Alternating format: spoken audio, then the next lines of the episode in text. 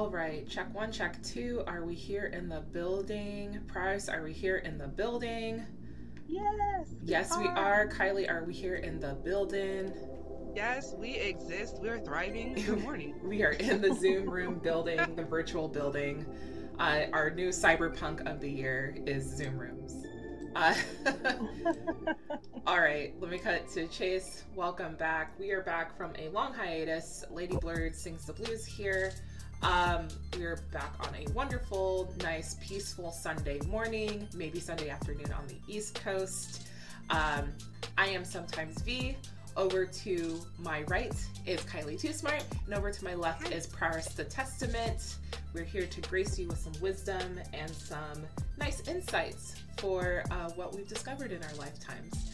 But before we get right into it, I just want to wish everyone here a happy Pride. Happy embrace the sexualities. Um, it's it's a good month to you know to making sure that not only that we celebrate, but we keep lifting the things that still need to be addressed in our communities uh, regarding like healthcare, um, you know, oppressed treatment in the workplace, like you know, name it all. That the things that us gays, lesbians, bisexuals, all the sexuals have encountered in our day-to-day basis. So um, it's also to bring visibility as well as celebration. So um, happy Pride to all. Um, so going into how's our week, let's start with Kylie. How's your week going? Hey, uh, my week has been uh, fantastic. I have some major life updates. Huzzah, huzzah. I started working with a chiropractor, actually, a group of chiropractors in Monterey. Um, so that just allows me to move a little more freely with all of the other things that I want to do on the side. So, huzzah, that's Monday, Wednesday, Friday in Monterey. And on top of that, I was able to get another studio space in San Jose with um, a group of my colleagues. And so I'm in that beautiful space Tuesdays and Thursdays. And things are, are really continuing to blossom for me. And I couldn't do that without the support of my sisterhood, without the support of the Lady Blurred's family, everybody checking on me. So thank you, thank you, thank you. Like all of our successes and struggles and stresses and blesses, uh, they they just keep life interesting and keep us going on and motivated. So I'm really pleased about what's been happening on that front. So that portion of my week has been excellent. Also, Pacific Grove.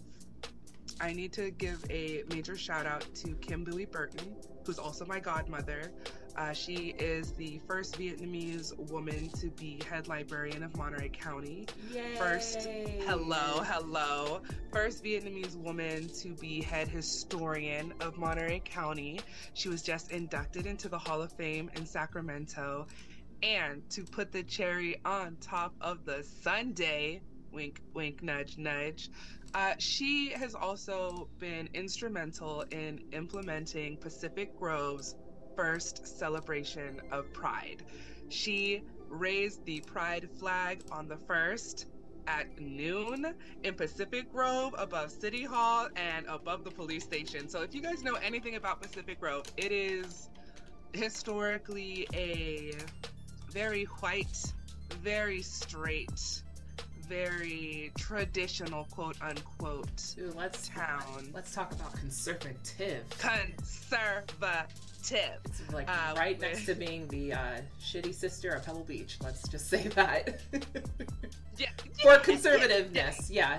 Like, yes, no, true. Um, I mean, when I say that, you know, I was living in fairly nice apartments out there in Arkwright, and I would have kids tell me that I live in the ghetto, and these are kids that have no idea what the ghetto looks like or what projects look like, and I was like, this is not it. Um, y'all can take several seats. Uh, uh, to the point of, you know, I was stopped by police officers uh, often walking to school and walking home uh, simply for you know being my very queer colorful self for being a black woman in a larger body. Um, I had the experience of having friends who were closeted during high school and PG. Um, I had friends who were targeted because they were queer, because they were gay. Um, and so to be able to see in my lifetime that Pacific Grove is now honoring Pride Month, it is a huge step. Um, and, you know, I can see that Monterey County is making a, a lot of moves forward, celebrating also uh, with Tyler being the mayor. He is the first openly gay black man to be in that position. So uh, I am celebrating way out loud this month, and I can't wait to see some of these libraries embracing some of these drag queens reading to the children. Uh, that's what I want to see, and I see it. It's blooming, it's blossoming. So I'm having a fantastic week. Wow. Yeah. Yeah. I love to hear it. You mean the person who is is it Tyler Williamson? Yeah. Oh, okay. So that's for Monterey. For Monterey. Yeah. Okay. Good. Good. Good. Good. Good. Good. Good. We love to see it. Yeah. Yeah. Because I will say that the last couple of mayors for like even Seaside, which is a little down the road, I really appreciated the work that they've done thus far. But like with their work, like we got to continue on, you know, building building very representative legacies that benefit different communities, not just one. so um, happy to hear it. And also, yeah, I grew up in PG too. Very, very, very uh, cis het. Cis het. cis. Also, oh wait, I, I did forget. There is one more thing. I was gifted the most gorgeous book uh, from my auntie Susan. Actually, she gave it to me on her birthday, which I thought was hilarious. She had uh, had to pre-order it for my birthday, but it's this book called Crowned, and it is uh, magical folk and fairy tales from the diaspora. It's nice. a photo album as well. So they took all of these gorgeous children throughout the diaspora and recreated and also just told some original black folk and fairy tales as well. And it's oh, gorgeous. Oh, it's stunning. Like I am thriving and living for this book. So if you want to check it out, it's uh, by Kahran and Regis Bethencourt. Uh, New York Times uh, had it as their best-selling um, authors of glory as well. So it is getting the recognition it deserves, and it's like I can't say enough about it. That's beautiful. I'm gonna buy that. That yeah. is awesome. It looks yeah, gorgeous, stunning. I, I can't wait to to get it. Afrofuturism, traditionalism, just the colors. You know I love colors. Come on. Just Yeah. Just the images are just are stunning. Wow. Beautiful. Come on. And all shades of skin, all different models, all different sizes we are giving the babies something to look at and something to see themselves reflected in. So the yeah. representation is real. I love that. Yeah. Black Hands Gretel. Let's get it. We need that. Yeah. One. Thank you for it. sharing, Kylie. That that's very good news. I feel like that was like such a good way to kind of set the tone for today's episode. Paris, yeah. how's your how's your week going? Um, my week is going awesome. Um, it's been uh, mostly prep for. I had a show um, on Friday called "We Don't Need Their Approval" uh, festival, which was super awesome. That's curated by um, a local. Uh, well, I guess he's local to here, but he is, lives in LA and kind of just recently came back um, but he, uh, Ryan Lucas, uh, runs this uh, collective called the Fresh Tribe, and he would say he doesn't run it. We all run it, I guess. But um, he curated this this group of peers of just all different types of creatives, from photographers and videographers and uh, graphic designers, and um, a lot of artists and um, just various creatives across the city. Um, but there's a Fresh Tribes literally in every city Um, he built, replicated a lot of this while he was in LA, um, which was really awesome. It's just nice to have that sort of cross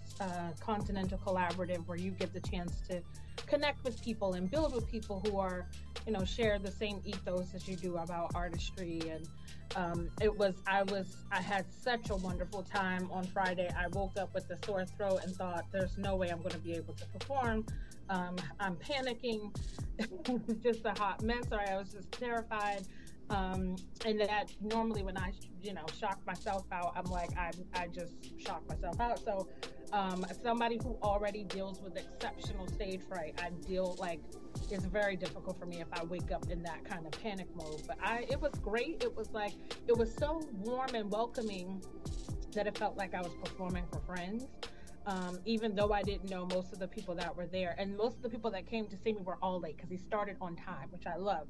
Um, I told him he is the most organized promoter that I have, an, an event curator in the in the region, um, because generally shows don't start here on time. But it was really, it was just it was awesome to be in in you know just I don't know constellation with everybody and talking. I met so many new people.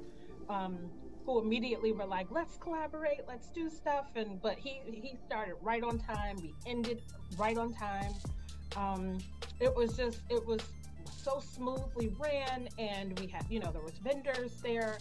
Um, i just i had a really really good time. I just set the tone for like i had had a really tough week and that just filled my cup back up um, and so shout out to ryan lucas for and the fresh tribe for always you know and the goal is that we don't need their approval this really trying to remove the idea that you need gatekeepers and you know people who are from outside of the creative economy to book you and to do things with you that you start your own grow your own build your own yes you know yes. perform in your backyard if you have to and invite your friends like you you know invite yes. your neighbors invite your community and to kind of steer that and so it's uh it's and celebrating Black Music Month, um, which is uh, June as well as Pride, and so it was really awesome to you know just just to talk about that a little bit because a lot of people had a lot of I don't know maybe it was just a thing, but everyone in the in the show had a lot of like um, conversations within their music about. Uh, black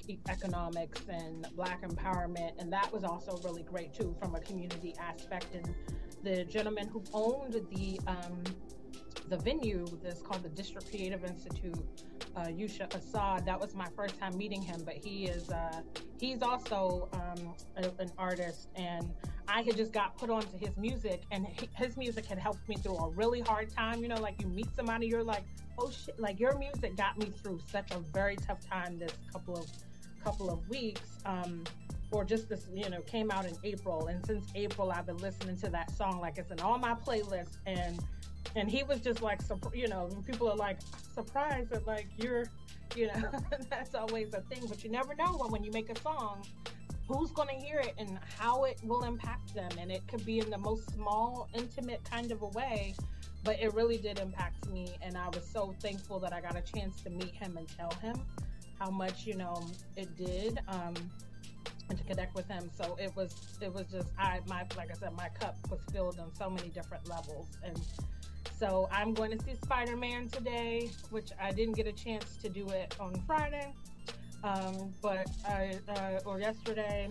But today is my day, so I have avoided spoilers, fortunately, and I'm looking forward to that. I'm going to see Cross the Spider Verse, and um, yeah, this should be it should be a good week. This is kind of opens up my performance week. So I'm like, I pretty much got a performance every week from, or something every weekend from now through August the 18th or something. So I'm like, I'm looking for it's it's the summer, it's having fun. It sets off performance season. Everybody's back outside and doing something. So I'm really looking forward to that. Um, but yeah, that that has been a, a crown this week as as a playoff of the book. it's been my magic right now. So I know you've been looking forward to this festival for a really long time, and so I'm just happy to see that you're just in bliss right now. I can see it in your face. You're glowing. right? I'm, it's She's like giving these, Little Mermaid vibes. She said these moments, right? You're you need them. they fit. You know those little things. It's like the interstitial moments in your life that fill you to the next week, and I'm getting ready for the next performance, which is this uh, event July 1st. It's called Independence Day. It's like for indie artists in the city. that's a good. That's a good title. I love yeah. it. It's called Independence Day. Independence. Independent. That's truly independence, though. Like. Yeah. It's so much fun, and then we're doing uh, finally. You remember, I lost a friend, Black Indian, who uh, was one of the first, uh, I think, major label signees in the city in DC, and really put us on the map for so much. I mean, he was touring internationally in Paris and all that stuff at like 15 or 16 years old. So he um, he has been a, a, beacon for our community. But I'm like, I'm so glad I get to just you know give him proper um, memorialization and like this is going to be a tribute performance everybody to him so it's, it's going to be really awesome yes. I celebrations and tributes is something that i feel like while we were all gone. That what that's what we were all doing. Um and like i know I'm not gonna put anybody on blast, but I know like we help we the three of us had a lot of family things going on in the last like few weeks, and yeah. family also counts as those who are close to us and those who have also like paved the way for us and truly supported us as well. So like it's yeah. it's it doesn't get easier when you're older, especially when people pass away, but at the same time if we know that we can send them off in celebration, I think that really helps. Yeah. Like, you know, kind of set the table on like how to honor people, right? Um, so I I I really adore that from both you and Kylie that you guys are able to like you know make sure that people are put in celebration. And whereas like I'm sure like with other folks that we probably know in our lives that it has never been that that that hasn't been the case but we learn. Oh, we yeah. learn from what we what we see, right? So put the fun in funeral. We're gonna be celebrating your life. Put the fun we're in funeral. Sure, yes, we're, we're gonna make sure there's food. We're gonna make sure there's good stories. We're gonna make sure that the work that you've done have been highlighted. You're gonna get all your mm-hmm. flowers before you die and after. It's always a good send off, and we need that. Yeah. Yes. Yes. Um, speaking of celebrations, so, can I go ahead and talk yeah. about yeah, v, yeah. v, how is your week? How is my month? um, how's your month? Seriously, how's your month? So, I've been kind of like putting this kind of not super publicly because I want to honor this person's um, agency to announce things. But now, since things kind of got on the Facebook, like I can now say it. So, my mom, who has grown up as a black woman in America and as a black woman in conservative ass Pacific Grove that we just talked about. Um, and when I say conservative, I'm talking about she grew up like down the street from the church that she had to attend every Sunday. Um, and I'm talking prison. I'm, I'm talking about like two to three houses. I'm not talking about like down the block. Anywho, my mom, who also has gone through I I think some trials and tribulations with you know just being in in like you know very abusive relationships as well as kind of not being having the opportunity to graduate high school like a lot of people and graduating college on the traditional track. She finally got her associate's degree and I'm very proud of her. Um, it's been a work in progress. I watched this woman go time after time, like in and out of college, trying to see if it's something that she can finish off, seeing, and then like you know, with you know, raising three kids, like she had to like take herself back, where she had to like prioritize work to make sure that she can pay rent on time. It took her a long time, and this is something that I just want to put out there out in the atmosphere that college is not easy. Like college is not easy when you don't have the right support. College is not easy when you don't have the foundation to help you succeed through like there's a lot of privilege that goes into going to higher institutions and that privilege comes from the foundation that is supporting these students right if you have a very well-rounded family who is able to like you know take you in if you're going through some shit during you know college and you're still able to complete your courses consider yourself blessed because my mom really had to grind to get this degree um, and so luckily she got it and she's looking really like optimistic for her future. Granted, she is also very relatively young. Um, she had me as when she was 21, so that can give you some perspective of like actually like how old she is. So she's not that old. Um, and so I just want to say aloud that I'm very proud of her. Um, that she's doing a really good job, and I can't wait to see what that what doors that degree opens up for her. Um, I know she's really trying hard to like stay on top with the trends of like what's going on in the administration world, lots of changes always happen in the administration world. So sometimes it's kind of like what you learn in school doesn't necessarily apply in those future job roles, but at least she got her foundation set and I'm really like happy for her. So um, yeah, and she graduated from the same community college that I graduated from. Uh, the same community college that I've known since I was like I would say since I was like three years old. Like I remember sitting in classes with her. I remember meeting some of those counselors. I know the preschool directors of that of that community college, and they're still there. Um, like I know that campus like the back of my hand, and I was lucky to have support while going there. And because that college, some of the people at that college have known me for so long, that they were able to help me pave the way to graduation. So now that my mom has seen that everybody's flown out of her nest, it was her chance to actually shine and get that degree and get out of there. So really, really proud of her. Um, and to be clear, like these things for me are not really easy for me to say aloud early because I don't want to jinx anything. I do believe in the power of accidentally saying something in the atmosphere too soon because you'll jinx it. Um, and so like I know there's this whole like black girl magic movement where it's like speaking into existence, right? But sometimes you gotta have a certain type of intention when you speak it into existence because you might actually jinx your chances. And so that's the reality that I've had to live.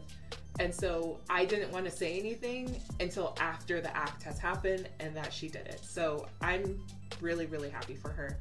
Um, so in celebration, uh, we took her out to a nice restaurant. Uh, we took her out to Tarpy's Roadhouse, which, by the way, apparently that restaurant is like haunted and cursed. which I didn't know. I didn't know that restaurant was haunted and cursed. Like I had to like double check myself to make sure there wasn't even like some racist stuff going on. And I'm like, I'm so sorry to take you to like a racist crack like Cracker Barrel. Like, but it, it was good. It was fine. The food was really really good. Um, and like luckily Steven, my brother, who is a server in the Monterey area, and he serves like very classy restaurants, like restaurants over in Carmel. Um, he knew some of the servers at Tarpy, so he was able to confirm to me, like confirm for me, like, oh yeah, this food is great. Like, you want to go there. And I, I'll say that my brother, as much as he's like six foot four and a giant, that boy can chew. So like when he says food is good, food is good, and I will take his word for it. um, so we went out and celebrate, and then um, and then like Cash and I went home, and like you know we're just kind of like simmering in the bliss of my mom's successes. So Karen, you did it. She also okay. Can I say something that's kind of a little sentimental? Yes. My I sent my mom the robe I wore when I graduated MPC, and it was like that burgundy red robe, and it was the robe I wore for the rite of pass, like the African American rite of passage, and also the graduation. So I sent it to her, and I'm like, "Hey, I wasn't sure if you got your robe yet, but I have one for you. I haven't touched it since I graduated back in 2011." it's not dusty there's no like moth holes in it or whatever like it's it's good as new and she's like yeah i'll take it so she wore my robe when she was walking so i thought that was kind of cute Oh, that's really cute. keeping a legacy in it I was gonna say I love it. So we like we've talked about like generational wealth on this show a lot. Um and this is really like the generational healing and giving back to where we've come from and recognizing like the sacrifices that people have to make to put us in positions or to pave pathways and to see that the support really does flow both ways. So aw. Sometimes V is soft V. yeah I'm here for it. yeah so it it was it's just good because like it, like like you said like the, the it feels like things are healing which is Yeah. good like Yeah. there's lots of scars things are healing things are going into its right rightful place um so kind of moving along i think a couple things i'll bring on so i don't accidentally like overextend myself with this section but like i just finished our second annual virtual showcase with chromatic brass collective so chromatic brass collective is the um, is an organization that is dedicated to the visibility of women of color who play brass instruments in the classical world um, but also that goes beyond that, right? So like brass playing isn't just strictly in classical or philharmonic settings. This also is in jazz. This is also in like small chamber ensembles. This is also freelance work. Um, and so, long story short, historically, when women of color walk into these spa- spaces, especially Black women, we're often questioned about our ability, even though we worked our damnedest to get into that damn space. So, with that being said, Chromatic Brass is dedicated to celebration and uplift of these women. Um, and so we just had a showcase, and it was absolutely chef's kiss. Like we had a lot of folks who did their solo, who had their solo work. Uh, we also showcased things that we did at the International Women's Brass uh, Conference that we did last year. Um, and so just a wealth of talent. And like these women are speckled across the globe. So like we have women from the netherlands we have women on the east coast in the middle of the country on the west coast. So it's just also the thing to also bring visibility to is like we all don't get to play together like regularly and if we go into a performance space it's often rare that we see another woman of color even in the same section as us. So like if i see another woman in the trombone section i'm like heck yeah. If i see another woman of color in the brass section i'm like hell yeah. And it's just because of the fact that we're just so rare and it's because of how pushed out we are in these in these little um, ensembles. So with all that being said we celebrated ourselves in our second annual virtual showcase. I'm glad to see that it happened. It went really well. I know Brandon's in the chat and he was able to chime in and see it for a little bit. So I really do love the community support for the for the chromatic brass. So if anybody needs um, to have, first of all, I will say this: we all saw that Alicia Keys video of uh, the Bridgerton tri- tribute. All those women were women of color. All those women were just like in that ensemble, even the conductor. So if we can find all ensembles like that, y'all do not have an excuse to say like, "Well, my ensemble's not diverse enough." You're not trying hard enough. You're not trying hard enough to be inclusive. So that's what I'm just gonna say and put a little nail into that. Um, and then what else am I doing? MagWest is happening. Come to MagWest. That's it. I'm done. Come to MagWest Come to MagWest.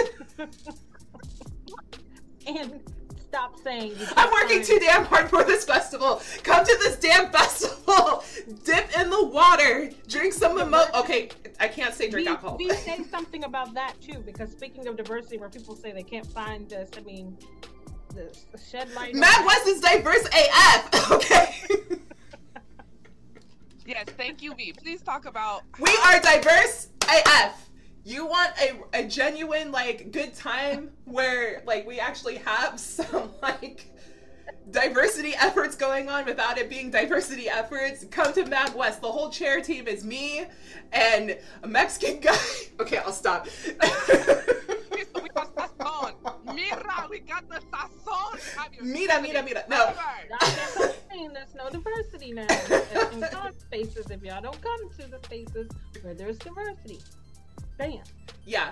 So I actually will like to say that like MagWest has grown a lot. MagWest has grown significantly, and I will stand here like very firmly. I don't care how many people come up to me being like, "Well, you know, in the past." I'm like, I don't care about the past. Look at the now. Look how much growth has happened now.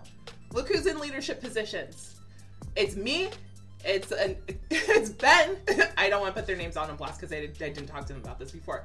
But we have worked our asses off to make sure that what we bring in represents the people that are actually attending the event. So like as much as like as much as people want to like ruminate on the past, like look into the future because there have been improvements made.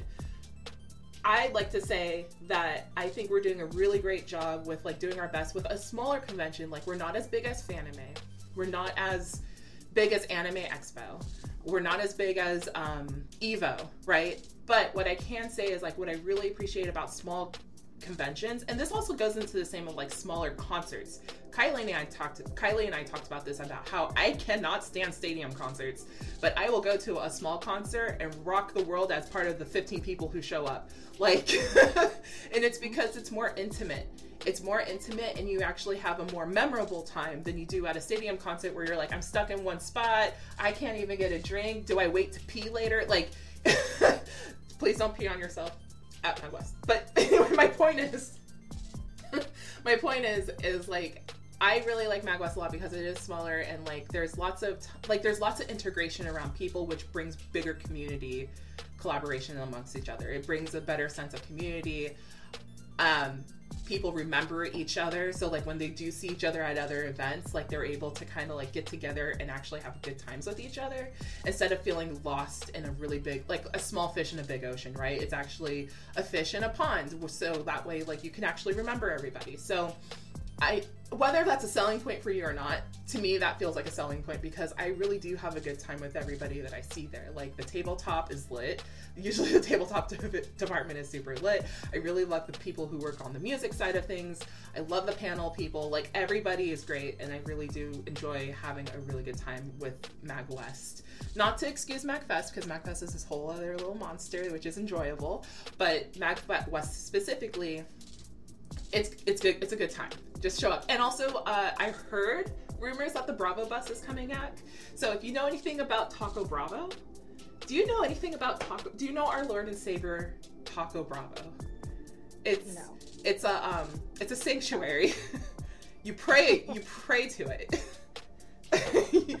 you actually have to get down on your knees and put your hands on the ground and pray to the ground that has blessed Campbell, California. Like you just you have to you have to embrace it. So anyway, I heard that the bus is coming back. So like please please like come through. I mean that's not the only feature, but there's other features, but please please enjoy yourself. Please come to the event.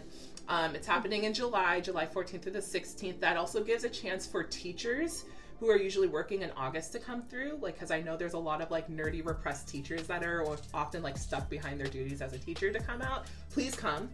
Um, and also students. So students want to check out a smaller convention that is a little like I would think like think it's safer because it's not as massive, but students who want to come out and just check things out and get their feet wet and like what conventions are like, especially for video games and music, have them come out. It's also a perfect chance for them if they are a music student to jam with other bands, to get to know other bands, to get to know their community, like I mentioned. Um, so it opens the doors for different like networking opportunities, but I don't like to say networking because it feels kind of robotic. So, um, but yeah, it's just it's just a great way to just have a good weekend. Anywho, my hype train about this is done. We are done talking. I don't think it's done. Uh, I think we need to mention at least like three more things, which is this is a queer friendly space. This is a neurodivergent friendly space. This is people across the spectrum friendly space. This is a multicultural friendly space. So there's no there's no barrier. Just That's come be yourself and enjoy. It's a family friendly space. It has literally just been curated for everyone to have the good time, to enjoy each other's fandoms, check out the marketplace. Like there's been a ton of work that has gone into organizing to make sure that everybody can find something for themselves. That will be great. Yes. You will always find something for yourself, and if you can't find something for yourself, you get to be the creator you get to be the creator. So if you don't see something that you like, you're like, I want to do it, or I want to do something, you get to do that thing. You can't. And I'll be there with a massage team. Opportunities are limitless. but just don't be dumb. Don't be dumb. Don't be smart. Don't be the reason why I have to create a new rule about safety. Don't be that guy. oh, you can name it after that. Terrible. You can name the rules after them. Oh no. okay. Like, don't pull a Kylie. Stop it. what did Ky- Kylie? You actually were innocent the whole weekend. I was. I was. You didn't do anything bad. You actually Poor never Kylie, do anything bad. If anything, like the worst thing that you do is like, hey, I have food, and then everybody swarms into our hotel room. That's what you do. They're sandwiches. She's giving out sandwiches. we're looking at you, Grayson. Yes, we're looking at you, Grayson. All right, uh, moving along. Let's talk about things that have been hot topping. Ooh, we got a new follower. Thank you. I see Kumori Otaku. Ooh. Okay, we're gonna go ahead and minimize down the momentum music from the legendary Mark Cooper here. Um, so let's talk. Let's talk some topics. Let's talk some topics. Um, what are we talking about? So, AI. AI has been the hot sauce of the week.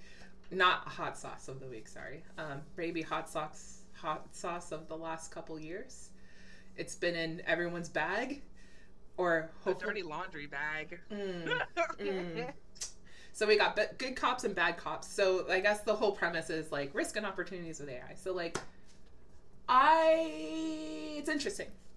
So AI kind of caught my eye as like a buzzword, um, or the buzz term. Like it's an act. I mean, it stands for artificial intelligence. I mean, who didn't know that?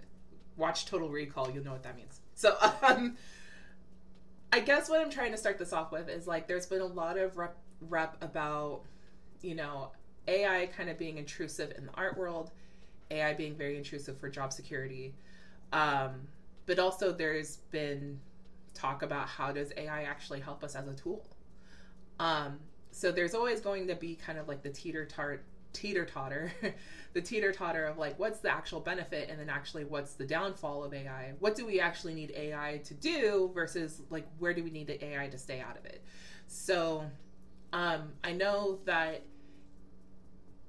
like I remember when Lensa came out, which was like an AI tool to make a different bunch of different headshots, it actually extracted art styles from different artists who didn't want their art styles to be extracted from, which I feel is 100 if not 2000% fair because those artists are not getting credit, they're not getting paid, this is their livelihood. You're basically kind of saying that um, their artwork is accessible but not worthy of being paid for. But yet, the person who's generating this app, if you want like extra micro microtransactions to enhance features, like they get paid for it, which I absolutely think is not fair. Um, but then there's tools like Chat GPT where I'm guilty of using it as a tool for when I need to like draft emails, templates, and you need some inspiration. Like it's not like a direct copy paste. I'm like, I'm done. It's the answer. No, it's a tool. Like you actually have to like use it as a place to start and then tinker as you go along. So I don't know. That's kind of how I'm starting this off. I see Kylie, you are like nodding your head, like, let me in, coach. So what's your thoughts on it? um, so I love that you said that it's a tool and that it, you need to actually learn how to use it. Um, my whole grind, I guess, with AI in general is the inherent biases for who is inputting information and where it's grabbing the information from. Because, as we all know, um, on online is a, a weird space, right? We put a veneer and a sheen on everything that we post. It's not necessarily a true reflection of what's happening.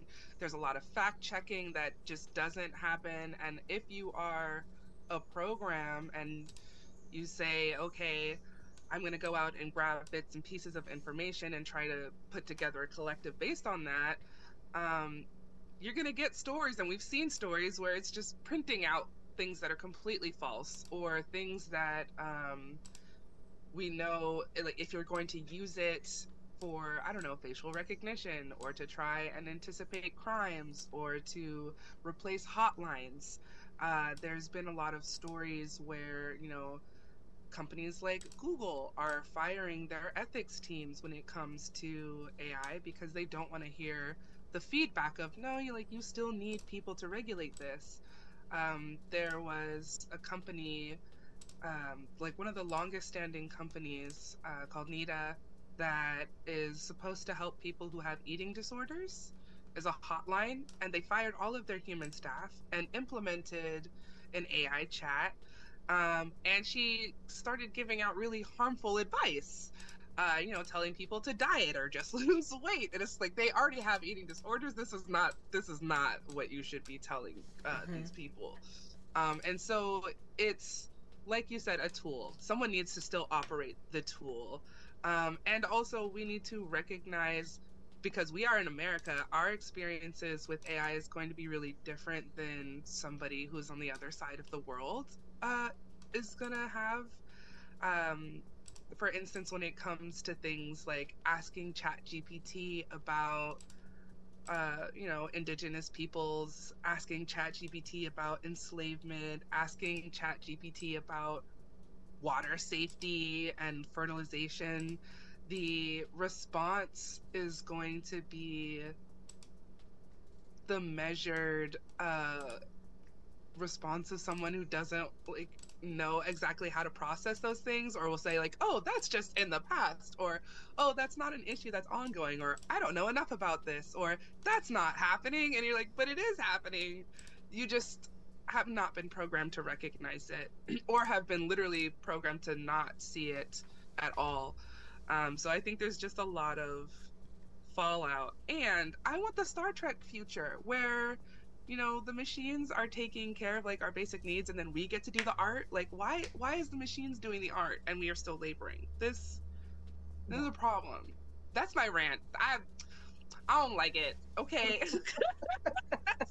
I don't like it. I'm upset. I'm i'm verklempt about it. Mm. I'm gonna sit in my old lady energy and just be like, like nah. today. Yeah. no, I mean that's the whole point. Like that's a whole thing. It's like why are we still laboring? yeah. Like why are we still laboring? Um. Why are we still laboring? Yeah, just and give everybody give everybody a nice, uh, very good Rosie the robot, and we can just sit back mm-hmm. and enjoy our lives in togas and eating grapes till our tummies so, are full. Okay, I'll stop. I know that's not it. prowess I I really wanted to get your take as an artist, as a vocalist, uh, as a lyricist about what you think about you know this AI because I think about contracts too.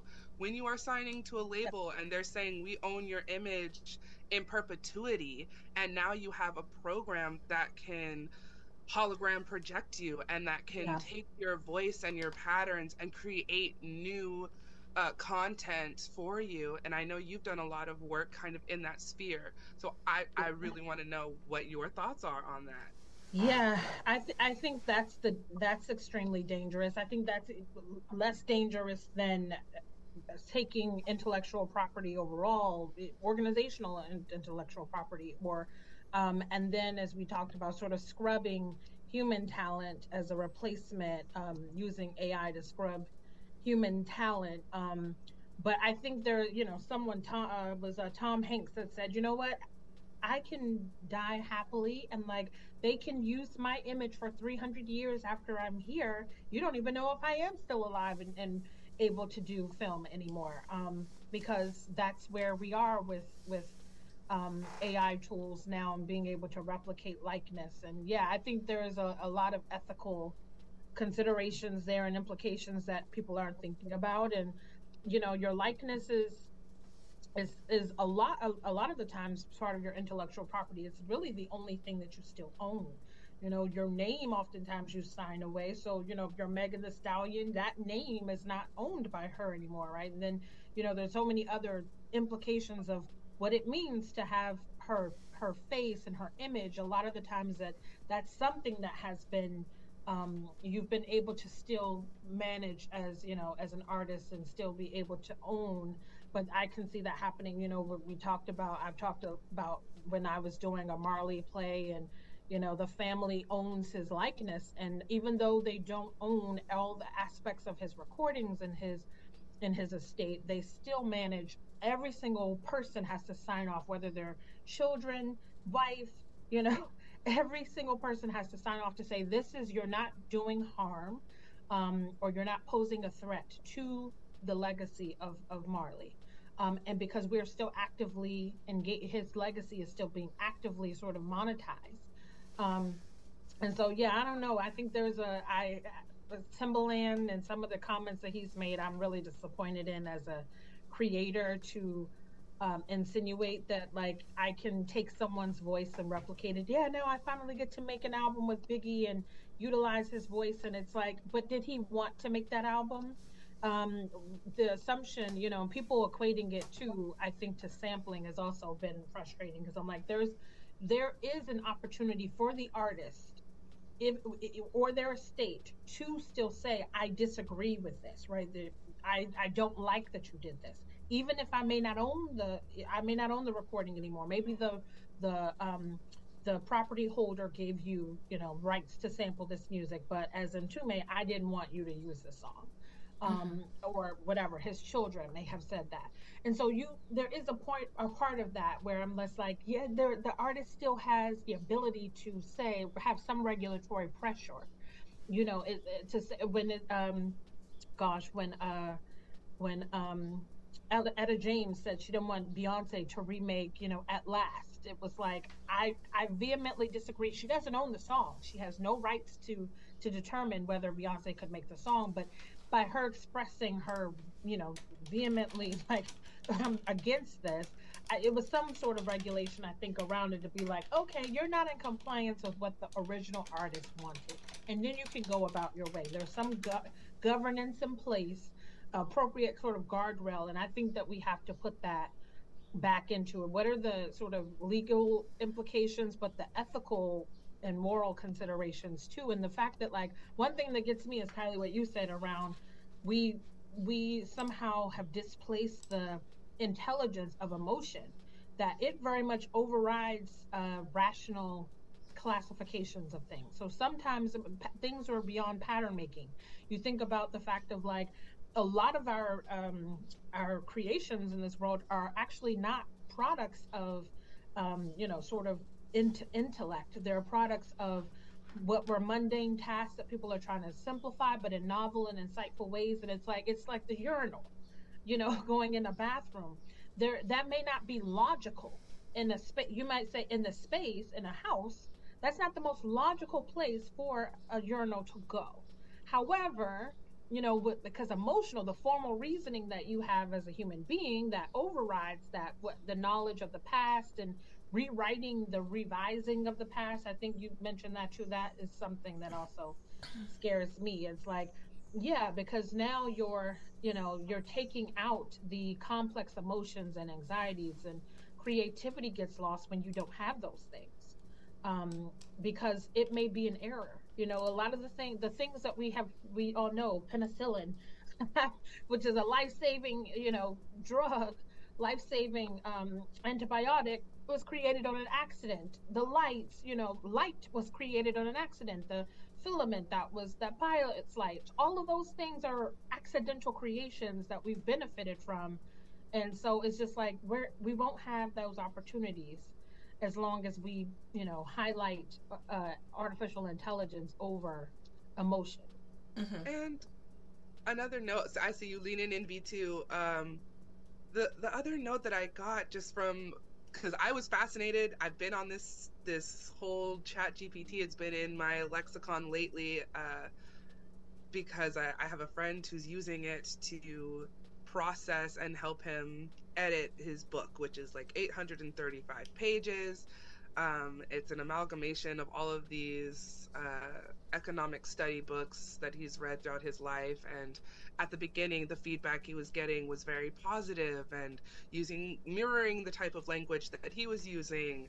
Um, but as soon as it got into intersectionalities of in economy and, and what happens um, in capitalism, it started getting weird pushback. And it started being like, oh, I don't know that this is correct, even though this is, you know, this is just pure facts. You know, his book is not uh, like an opinion piece. Um, and so I just think that that's really interesting to get that type of pushback. But also, in terms of, you know, AI being able to conflate emotions. So it's like if you feed it so many pictures of bonfires and all the comments it reads under like pictures of bonfires and camping is like, oh, this is so nice, this is so beautiful, it's cozy, it's you know, friendship, it's a good time. It can't differentiate then if you show it a picture of a bonfire where it's just a bunch of banned books being burned and it's like, oh, this is a good time. this is friendship. This is unity. And you're like, no, this is a book burning where uh, we are now seeing a literal rewriting of history. Uh, and so that is also a huge problem or you know issue that I have is just it doesn't have the emotional awareness to do that. V, I see you. Oh no, no, I'm just listening. I'm doing a lot of active listening. Um, so like basically what I'm hearing from both of you guys is like it with relying too heavy on AI tools, it takes away from emotion and authenticity, right? And there's also because of how what we feed it and the patterns that we feed AI to use those patterns to create results, it also can take away facts, um, like factual information and factual, you know, requests. Um, and so I hear that, um, which you know, Kylie, you were already leaning for it, but it can be racist. Like racist as heck. like it's it's racist in a way that it's erasure. Um, that it leans towards you know the whitewashing of what actual history is, um, and how like your friend who's trying to write this book is trying to put in facts, but then if the AI is trying to deviate away from those facts, it's like, you know, when people write a book, that's their opinion and that's their research, right? And if the AI tries to take that away, that in a way the tool itself is becoming like you know racist. I'm not trying to say like in a way where it's like, oh no, like I am a really angry person who doesn't believe in like what is actually historical. Like it, it's not the the AI is not trying to be adamantly racist, but it's because of the information it's fed by default becomes that. Right. Um, and even and even people that are, I mean, I have uh, coworkers who have been very casually using Grantable, which is an AI grant writing tool. And the same thing by we actually I work for organizations. I mean, in my whole entire career, I've worked for organizations that have raised funds for marginalized communities, for historically excluded communities, and even the language, right? It's like the difference between marginalized and historically excluded versus saying underserved or under resourced. Those are bad. Those words are not accurate because that puts the onus on uh, the population that has been excluded. It's like no, there was there was an action.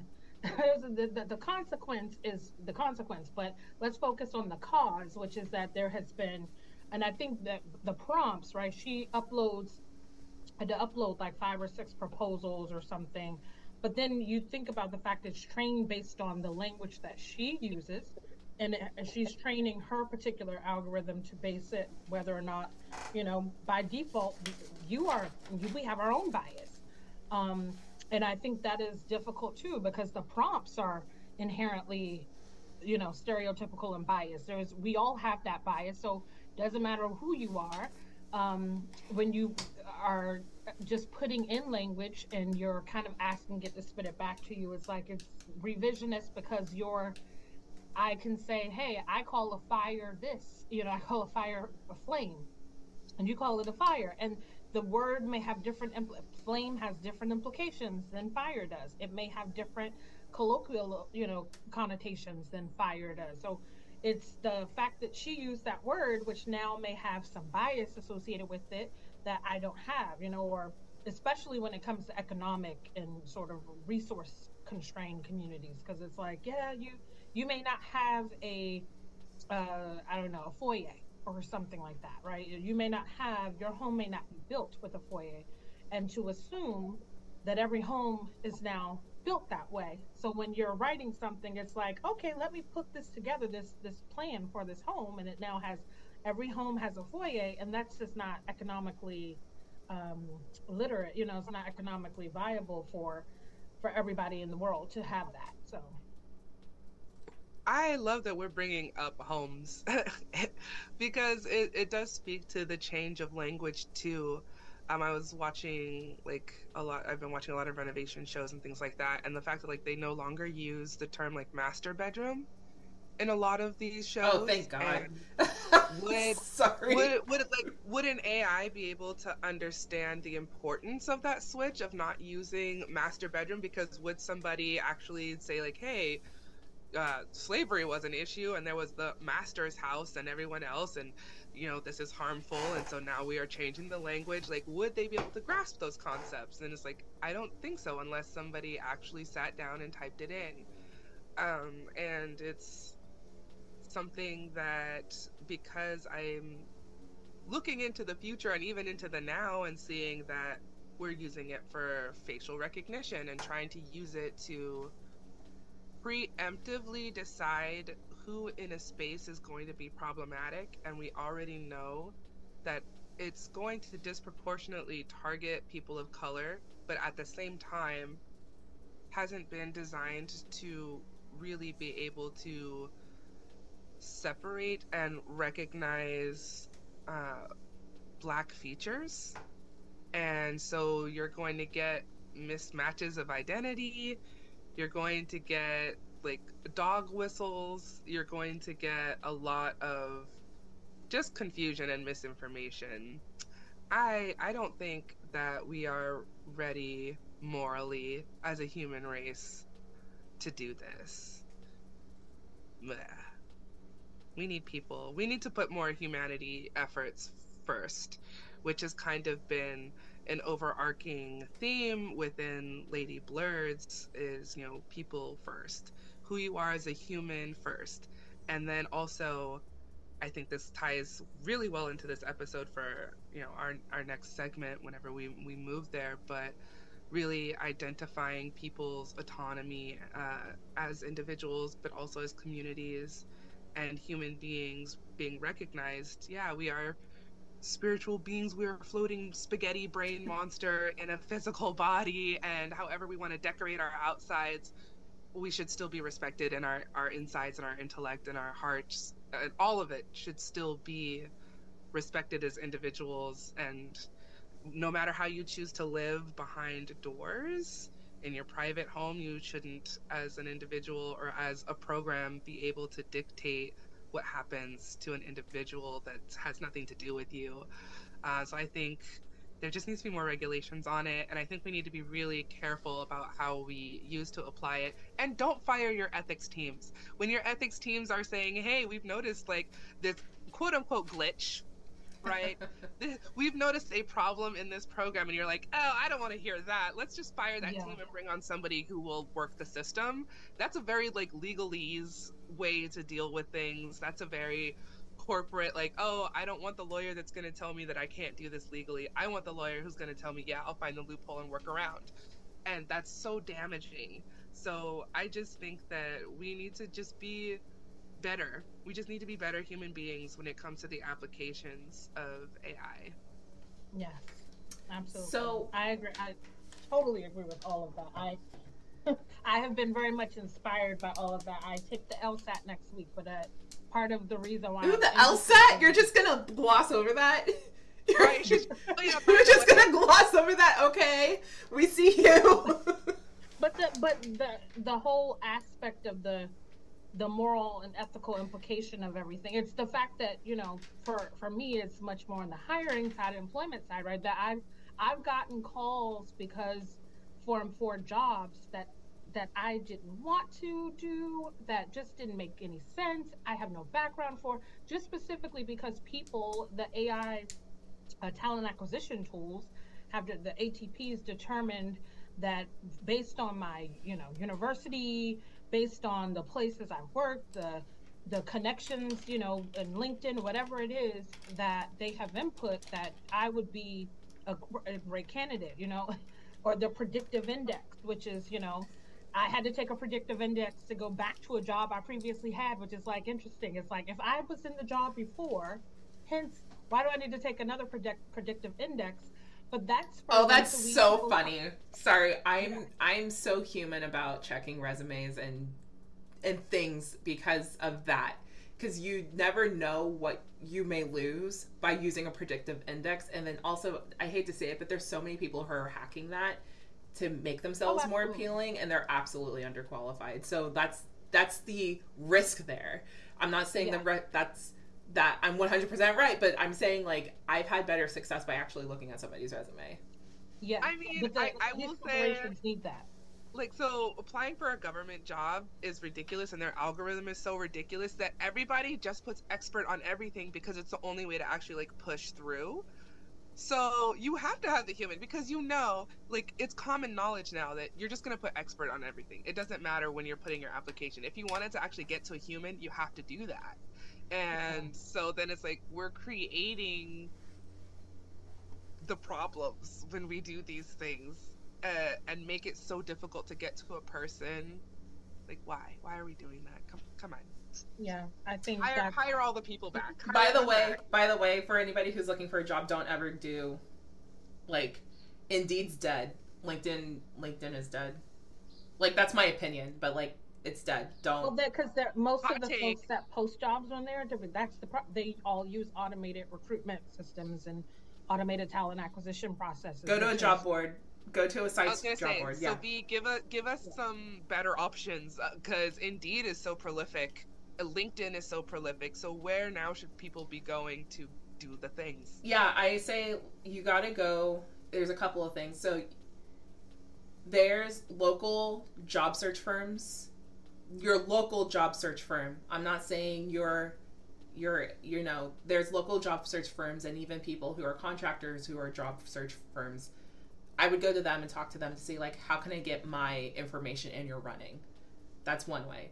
Another way is um go to an actual job board that isn't like an independent job board like linkedin and all that stuff isn't it like I, i'm coming from like a nonprofit lens a lot of like foundational nonprofits or like nonprofits that are to serve um, other nonprofits in the community to kind of optimize the nonprofit sector they will all have job boards so go to their job boards because it's most likely that the people who are asking you to submit a job application they're kind of doing it more old school. Like they're they're gonna ask you to submit it to an to an email, or they're gonna ask you to submit it to their own Bamboo HR database, as an example. Um, so try that, because I'm watching people agonize over putting over 200 applications through Indeed, and 200 applications on LinkedIn and any other like main like Zip Recruiter, you name it. By the way, Zip Recruiter, don't even bother with Zip Recruiter.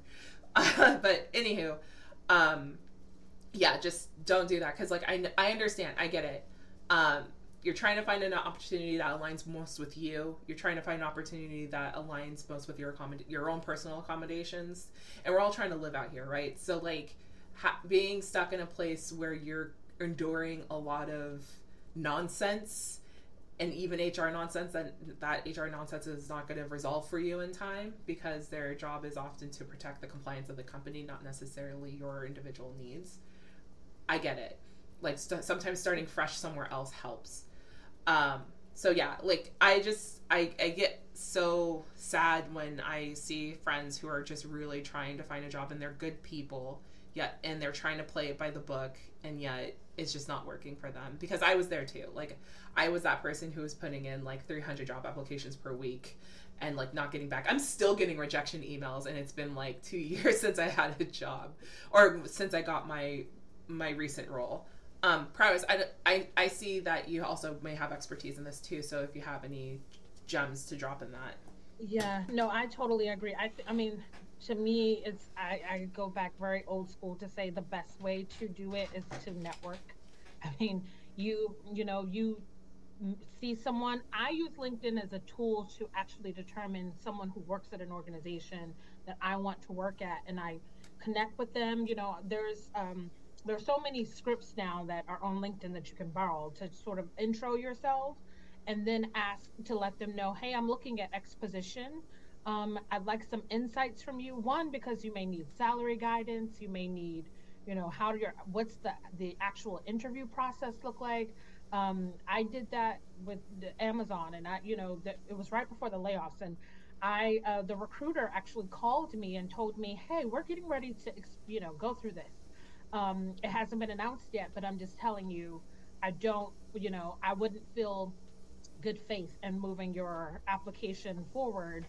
Um, but I, I'd love to offer some additional help in other ways and maybe make some connections for you and Um, and I agree with the search firms. I mean, I you definitely there's an opportunity to upload your resume to, for search firms, and they will they will run your you know your um, resume through whatever talent base that they have to determine when there is a match. Um, you know, so it, but get in touch with someone who has a, a job at the the location. Utilize your old you know your old networks. Go into whatever community, but the local job fairs I think are still there. There's a person usually from the talent acquisition team that's at that local job fair because I feel like um, things like Handshake have taken that away. A lot of the times yes. it's a Handshake sponsored fair where it's not really people from the or it's not really people from you know Truist Bank. It's people that are Handshake representatives that are in a Truist Bank working in their capacity, and it's like they're still running you through their system so that they can just amplify their numbers. And so, how to avoid the AI is tough, but going directly to the organization, I think too, like finding someone. I mean, if it's just someone in the team that you're like, okay, this person, I they went to the same university I did. You know, sometimes you can look at them, the bios on um, on the websites um, of team and staff or board member. Board members are oftentimes, I mean, they have that's what they're there. They're supposed to be the ambassador for the organization. So you have the opportunity to ask them before you work somewhere, especially if it's a nonprofit. If it's a corporate board, they're probably less, you know, engaged in the day-to-day stuff and, and wouldn't have that. But depending on how small the corporation is, if it's a startup, yeah, they probably halfway work for the organization in many ways. So there's nothing wrong with with asking them, hey, I'm looking at a position. Um, I've done that before too. Gotten a job because of the a board member, and then the, again, they're going to be honest with you and tell you, hey, I didn't like this about this organization. I do represent them, but I don't want you to get stuck in that. I don't think this is a perfect role. And this is true. Or, yeah. Yeah, this is true. I know there's been a couple times where even for volunteering for different orgs, like if I get in touch with a board member, they'll straight up say like, "This is what you'll be getting into before."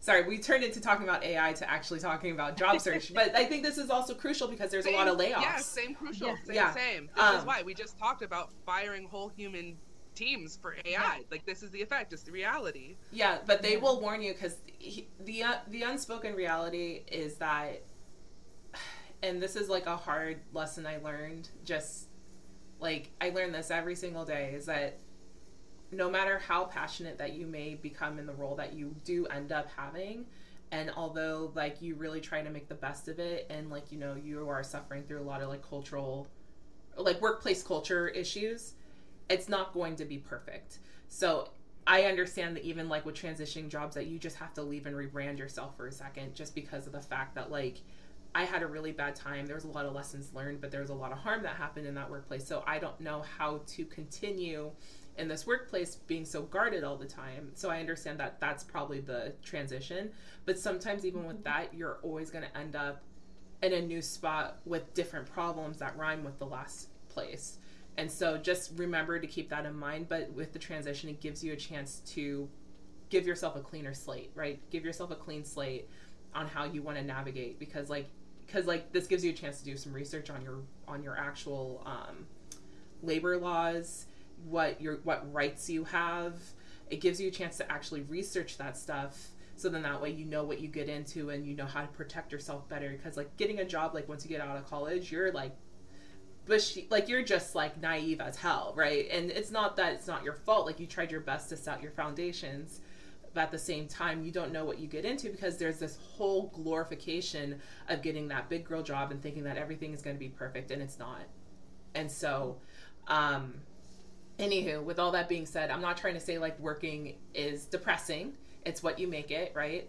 Um i know kylie who was just like a beautiful beautiful butterbean at her last job, but that that didn't work for her. So like she said, "F this noise. I'm going to be a contractor." So like, and that's fine, but just make sure you really sit down and like get your ducks in a row and do your research. And whether if you want to be a contractor or you actually want to work on that, be a part of that W two world, like just just making sure that you find tools to protect yourself because sometimes you, you just can't escape the harm no matter how much a place may preach against it. Um, and so, anywho, with me being on that soapbox, I want to close out this section by talking about like what what does it take away from AI, right? Like how do we actually properly embrace AI because that's going to be a tool that's going to be used. It's not going to go away. Like I think that's probably going to be the reality of it. So like what is what do you guys feel would be the proper way to embrace it? Like if we if you had no choice but to embrace it. Yeah. Yeah, I see. Yep, I knew that I was gonna get that response. I, make your Roombas smart. I don't. I don't know. Make your Roombas smart. like, give give me a companion that that still knows how to check for the human aspect. Uh, don't.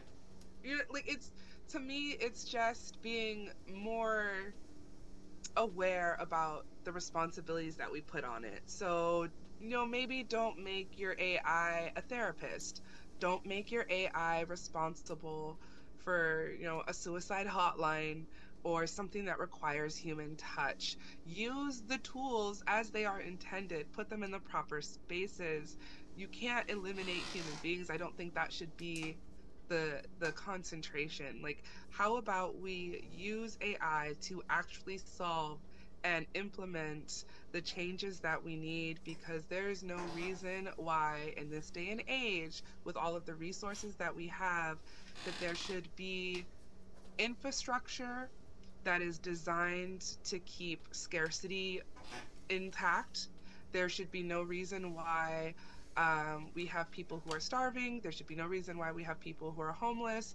I think we could really use AI to investigate companies and call out mismanagement of money. Um, we could really be using this to break up monopolies.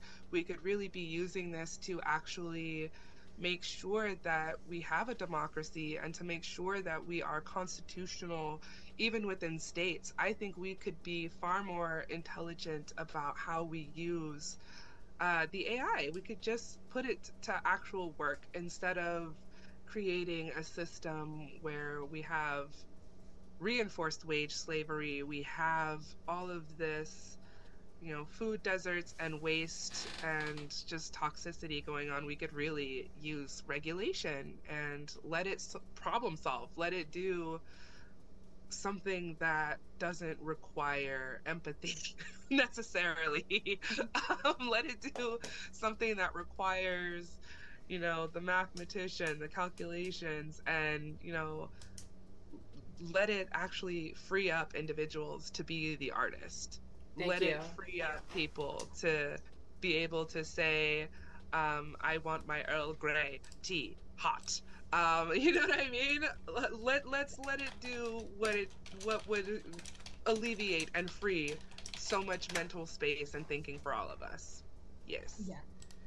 Uh, I think yeah. What, what were your th- what's your takeaway, Paris? I, I agree with what Kylie said around the the agility that should come from one. I think the benefit of AI is being able to have real time, actionable insights and constant sort of data enterprising that you can that's at your your fingers.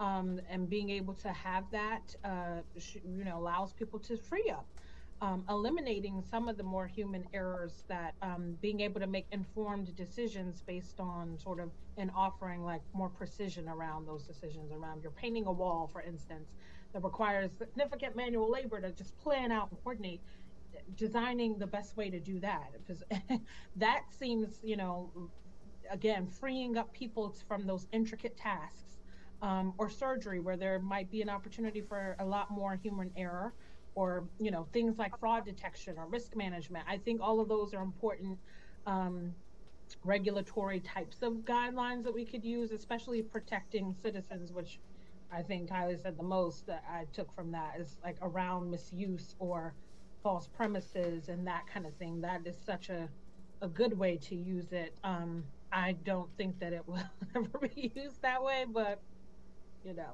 that would be a, a an ethical way. Yeah. My short and sweet way to put it is that AI is a tool, it's not a replacement. That's it. Like it's it's not a replacement. It's it still needs to be monitored. It still needs to be programmed. Um like you said, Paris, it should reduce maybe human error for things that are like really important that have historically had human error.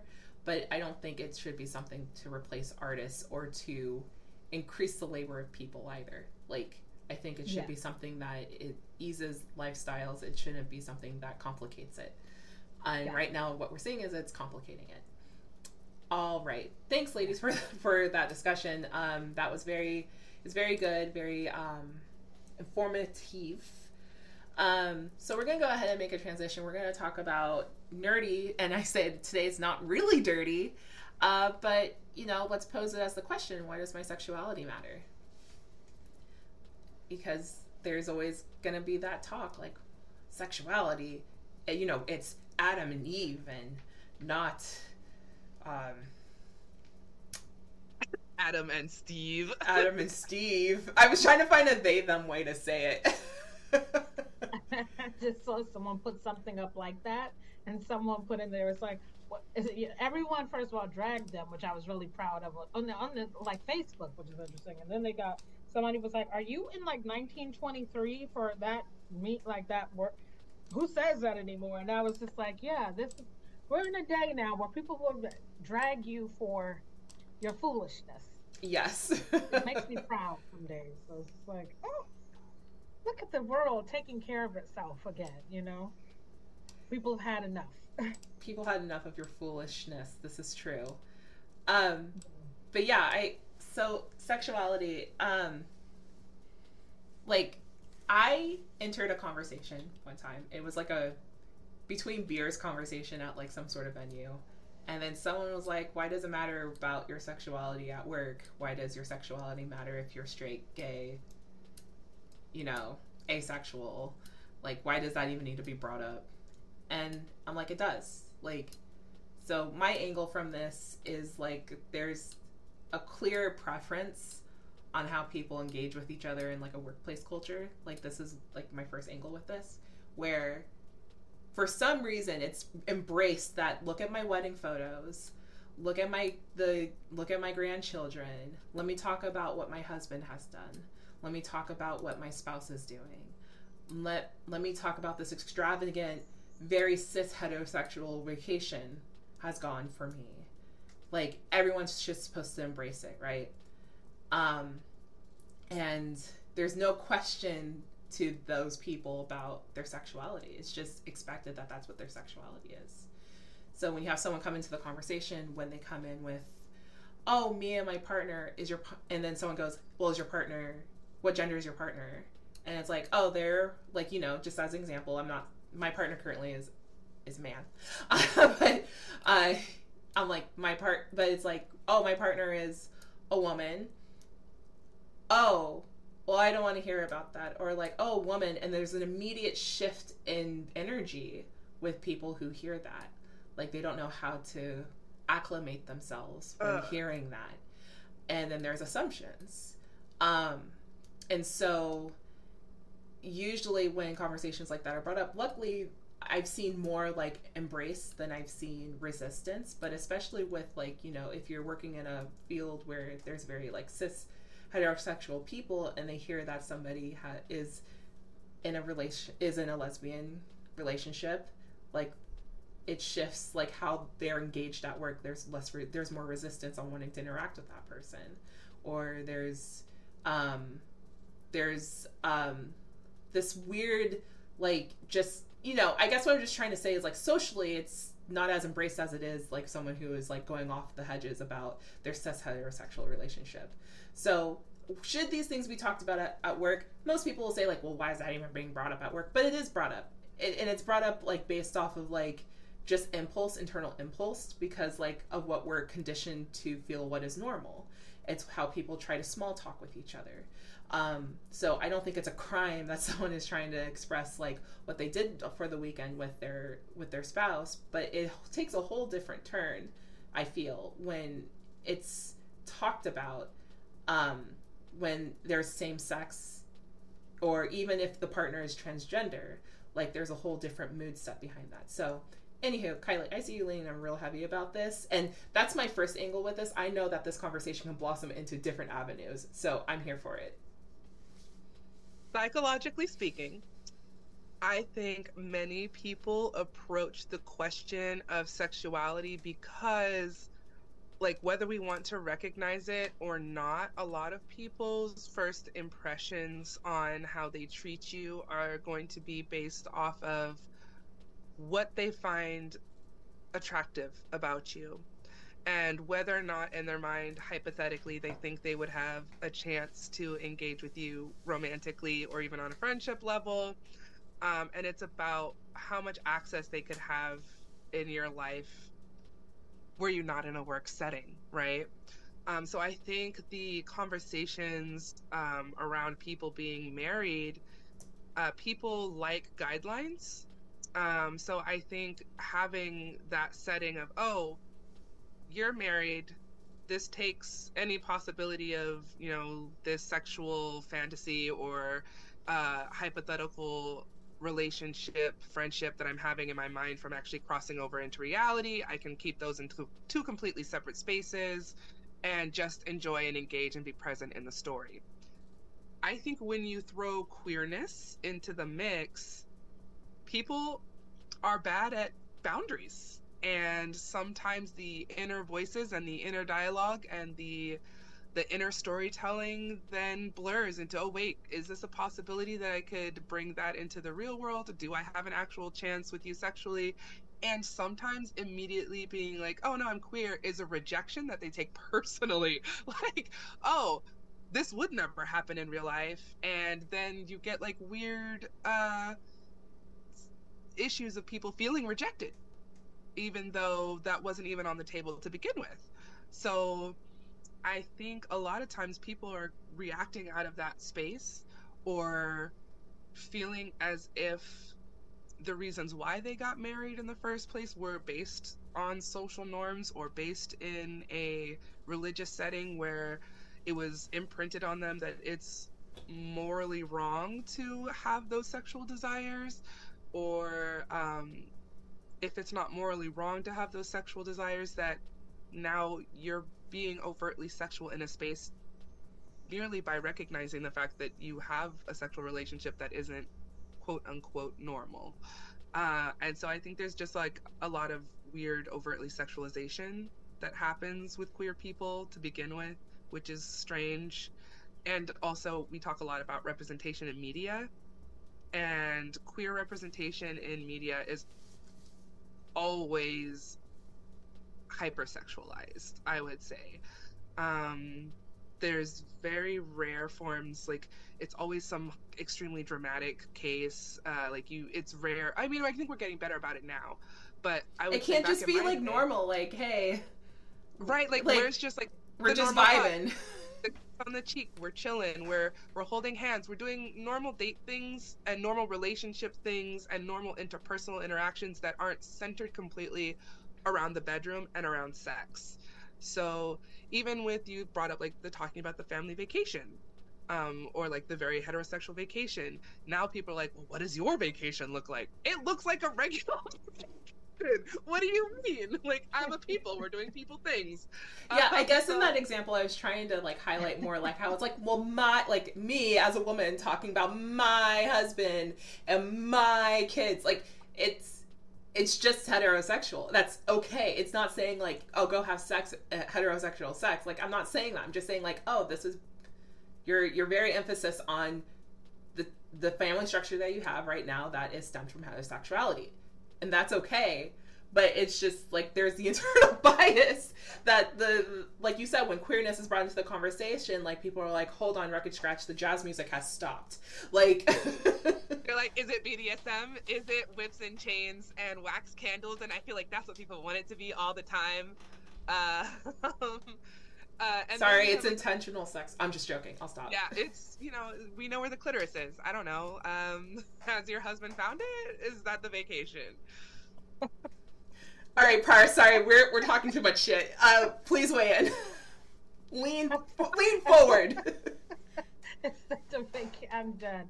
Um, I, I, I will say this. I think to play the other side, sometimes I do wonder why does identity like why does any identity matter, right? It's sort of like not just your gender identity, what's your what's your you know ethnic identity, what's your um, the idea that we live in a world that is so binary and so kind of uh, has historical you know context around how we um, categorize and and put people into boxes oftentimes, and so there's the idea that right like once a person finds out that you have a specific ancestry how they might refer to you or talk to you is like oh oh i didn't know that you were russian. Well you know what? I have some russian things that you know people want to try and find ways to uh, build community with you and i think sometimes the personal qualities i think what kylie said too around like attractiveness not in the terms of you know intimate attraction but just how i connect and how i you know build uh, build relationships with others is attached to what I know about you and how I can um, put you into the boxes that are you know what what's my chosen identity for you versus when you know I'm corrected to be able to say okay this is this doesn't align with how you appear. This doesn't align with how you know it's a misinterpretation that I've had that now I feel confused and you know it conflates all of my relationship with you because now it's i didn't expect that i might have to speak a certain way around you. I now have to i may have some specific uh, trauma that's attached to something about you now and then i have to be mindful of that. And it's sort of like people don't want to be mindful. They and i think people generally they're they let down their guard to be able to say um, almost like a, not assigning an identity if we if I feel like we're all the same thing, right? It's the kind of frat sorority mindset around like we're all the same. we all kind of identify as the same thing. We're all very uniform and homogenous. And now you've thrown, you know, a match into this this uh, bonfire. Um, for now, I have to identify you as something that's not homogenous and i'm not used to that. I don't know what to say. I don't know if i'm if i'm being you know rude. I don't i have all these questions um and it starts to you know it's it's it, starts to be very frustrating for everyone in this space because now it's uncomfortable but the, the person is putting the discomfort in it. And i think yeah i think masking you know a lot of the times what your identity is it's right it's coming. People don't generally people of privilege don't have have never had to mask their emotions. They've never had to mask their feelings. They've never had to and so now they are forced to kind of oh i can't i'm now in a space where i'm not equally um, i'm not dominant anymore to be able to express how i come in. I can't come in and say hey guys that's that's just how i talk and it becomes you know now you can't say that. Um, you have to adjust your language and, and people of privilege don't want to adjust their language. They want to they, don't want to adjust their expectations. They don't want to and so i think it happens in a lot more conversations when you have dominant you know um, dominant identities that are you know you work in a space where you're the one of only so you know one of one of none basically. You're the one of one um, and that idea of let me ask every single question of like how do women do this? How do women do that? How do men do this? How does what does it mean you're pansexual? How does that work? Where do you go? Like like all these questions that people start asking like why you asking all the questions? Make yeah. statement. Assuming. Assuming. Assuming. The questions it's like uh maybe you know if you know this i've always wondered to myself why don't you go dominant identities don't want to do research. They don't want to ask in an intimate setting. They, you know, they want people to conform, and if you don't, get lost. And so, yeah, it's it sucks and in that way. I think it's also rare that people. I, I, I think there's there is a certain type of person who totally feels confident in saying, you know what, that's like my personal life. I don't really want to have to talk about my personal life at work because if I'm sending you emails and spreadsheets, I don't want to have to think that you know, you're thinking about what I'm doing at home when I really need you to focus on this project. And for some people, that might be really easy to say. For other people, just even having the question can be so anxiety inducing um, that they're just like, ah, I'm already struggling with this human interaction. I'm already like worried about what you're going to be talking to my coworkers about, or possibly my boss, or what their personal biases are in this common workspace. I would just rather not have to deal with it. And so there's some people just gonna be like, nah, I don't, I don't want to answer that question. It's always and, like for me, I'm like whenever somebody asks me about my life, it's already offsetting that I tell people like, "What what do you do with your free time?" I went on this lavish brunch, and I'm like, I literally just played video games all weekend. They're like, uh, uh, uh, and I'm like, I, you asked, I answered. You need to embrace my answer. Like you forgot the lavish charcuterie boards though. Like, oh, I'll make myself a lavish charcuterie board while playing Tears of the Kingdom. Fucking watch me. I will take. But anyway, like I think I get really upset where it's like I, I'm like you. What you just said, Kai. It's like I first of all when I'm at work because we're using this as our vessel today. I don't really want to hear about none of it. like, sorry, like not to say that I'm like a heartless hoe, but I'm just like I like if you are somebody who has caused me problems by putting work on me and then you start talking about your lavish vacations eh, I I don't care. Like I don't want to talk about it cuz like I really it's not that I don't want to be compassionate about your life, but you're like taking up my time in this 8-hour day to talk to me about this for like 45 minutes. Like please don't do that. Like I came here to do a job and to go home and play more video games. Like leave me alone. Um so even like sometimes the forcing of like telling me about your life can just be like really anxiety inducing because I didn't ask. And again, this is not applicable to all personalities in the workplace. Like, this is just particular to the people who overexert it. And then when they hear differences on how they live their life, that they get discomforted by it. Sorry, that was so specific and kind of petty, but that's where I'm at right now. uh, no, I, I, I, I jokingly say this, but I'm like, I don't professionally I'm one of those kinds of people. I don't. It's the way. Sadly, it's the way I've been oriented because that's how my father was. Like, people we would come to something. You know, my after I don't even know. Like when I was a kid or something, we go to an event. People like, I had no idea you had kids, or you fuck you. and my my father's been married for 40 years. Um, hardly anybody even knows it in his professional space. Like maybe they know he's been married not for that long. They don't know he has children. Like we see people out at the mall that he works with. We don't. Uh, uh, they they are shocked, and I very much have the same thing. Like you will not. I will be standing next to you know significant other in a space, and nobody will know. And I do it artistically too because I don't like. Uh, artistically is my profession too. So I just am like artistically. I don't tell I just don't want to discuss any part of my identity at all. Like you don't know need to know where I'm from. You don't need to know if you know my real name artistically. I don't think anybody in my entire city knows my real name. I have been in spaces where people have called me Tia, which is not my real name, but people have called me that, and people are like, "Who is Tia?" Oh, it's prowess. I you yeah. If you ChatGPT me, because you will not find a damn thing out in a professional setting, because it's just I just like to eliminate like the the bias of what you're always you're already going to get just being how you know because I present this way, you know, um, and so yeah, I'm just like, yep, won't get anything.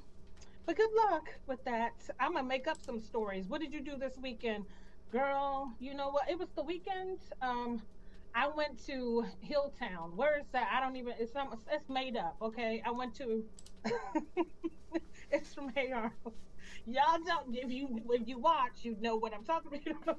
yes, be like water, my friend. um, be like no, water. It, and it is interesting because there's respectability politics at play whenever you start to bring up, you know, your own personal gender identities and sexual preferences. And then there's also the backlash of wanting to live out loud. And then the lines of, okay, what is my professional life versus my private life? Um, and do those, you know, moralities match?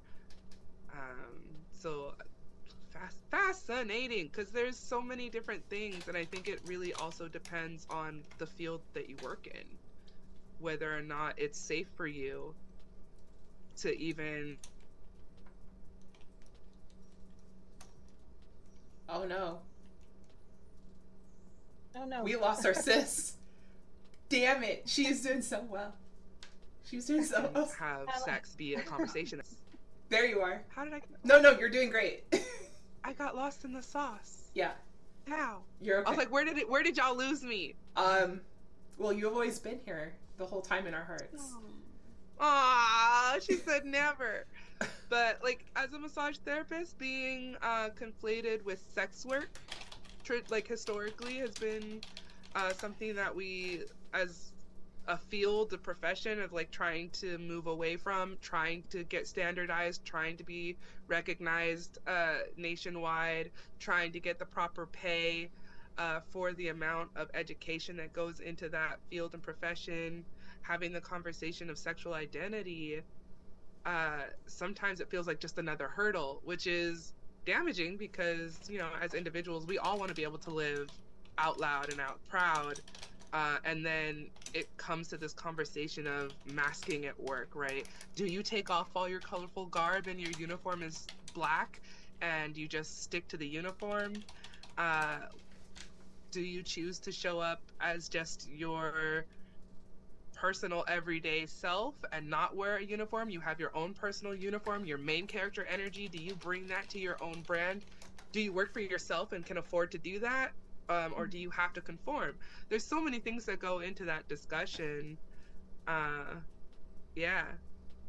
V, Yeah. has, what has your struggle been like for that? Because I know, like, I've always been very, like, obviously queer. Like, I just, I cannot hide it and so I do not hide it.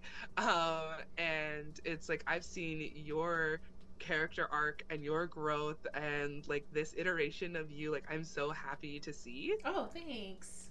I really am. Like you, you, you, she's bringing out her colors. She's bringing out her her earrings, her nerddom, and all of her spaces, and just being like, ah, I am who I am, and you're gonna embrace me, and still I'm also professional, and you're gonna respect me, and you know, embracing your bi identity. I remember three years ago having the coming out conversation on the podcast of what it meant for you to come out as like a bi person. Um, and so like now it's just not even a thing. Like we're just we are a queer podcast. That's yeah, who we are. yeah. I I don't feel like how I embrace like my sexuality is like saying like I'm bi. It's it's funny because it's like some days I'm like, is it really me being bi or is it me being like really pan, right? Because like sometimes there's even because sometimes there's even a binary that's addressed with being bi. It's like it's exclusively boy and girl or those who are like men or women. But really, Mask some, versus femme. yeah, but really, it, it sometimes it could just be that it's like maybe I just like the person for who they are, um, and maybe there's a style of person that I'm not really attracted to, right? Because there's sometimes I see there's different types of women that I'm like I'm really not attracted to that, and then there's other women where I'm like I'm very attracted to that. Um, so what is it really, you know? And that's kind of like the start of it. Like you start one way, and sometimes it just evolves into like how you perceive the world. Does it mean I'm out there like having like rogue sex right now? No. um, as I've discussed on this podcast, I'm very committed to my partner who is a man, who is a cis heterosexual. Um, and like we have a very beautiful, ever so blossoming relationship between each other. Like, and we enjoy each other's company. Like, there are not really any like intimacy problems or problems that like you know some couples will like broadcast out there. Like and i'm not saying this like like to downplay like how relationships work but i feel like i'm not in for it to be absolutely transactional. I'm like really in there for like for companionship and partnership. And so that's how i've been just kind of like viewing it. Um but anywho yeah i a lot of the times with like kind of like how I navigate the world was just a lot of like protecting myself, right? Like right time and place is always for it. Like when I was in high school, I don't think I would have identified as such because I was so against being sexual in general because I was scared about what to encounter at home. Like I was not in a safe space to be truly authentic or to express myself in a certain way. And so like I really had to hide anything that would have been like even me trying to say like, "Oh, I'm talking to this boy." Like I can't even like say that aloud because of how like I wouldn't even call tease or bullying, but like just like how I felt like treated differently right? Like I'm still the same person who likes to play video games, watch anime after school. I will still do my homework. I will still go to band practice. But because I insert the idea that there is a person involved, a person that I might have a sexual relationship with, was just this whole like flipped the whole mood in my house. And so like I had to hide that a lot. And then same thing in community college, it was the same thing. Like I didn't really share. I did have a very short term relationship with a high school friend of mine uh, for about a couple months, and then like we broke up because you know, like it just didn't work out. He moved to Texas, and I stayed in California. Um, but like even with like being with him, just felt very sneaky because it's like as much as like I was able to be my full self around like his sisters and the friends that we were surrounded by, I couldn't really bring that home and it took a long time before like it took a long time not us like hanging out, but like it took him a long time to actually like maybe meet my family. Um, even though we were official for two months, there was a lot of like prequel to that. Like, so for him to come around my family was kind of a big deal. But even then, I was treated absolutely differently and like very much so. I felt outcasted and expected to fail. Like, there was this whole thing that I was expected to fail, and failing looked like having these like shitty arguments with this person, which I never had. It was actually very loving between me and the first person I was with. Um, it was very gentle, um, but like the perception was like, oh, you're gonna have a baby, which is considered failing, or oh, you're gonna have have this. So it's like even with like, with me being with somebody, although those those those things accusations were probably coming from a place of protection, it really felt made me feel like less as a human and made me feel like like I was not capable of having something.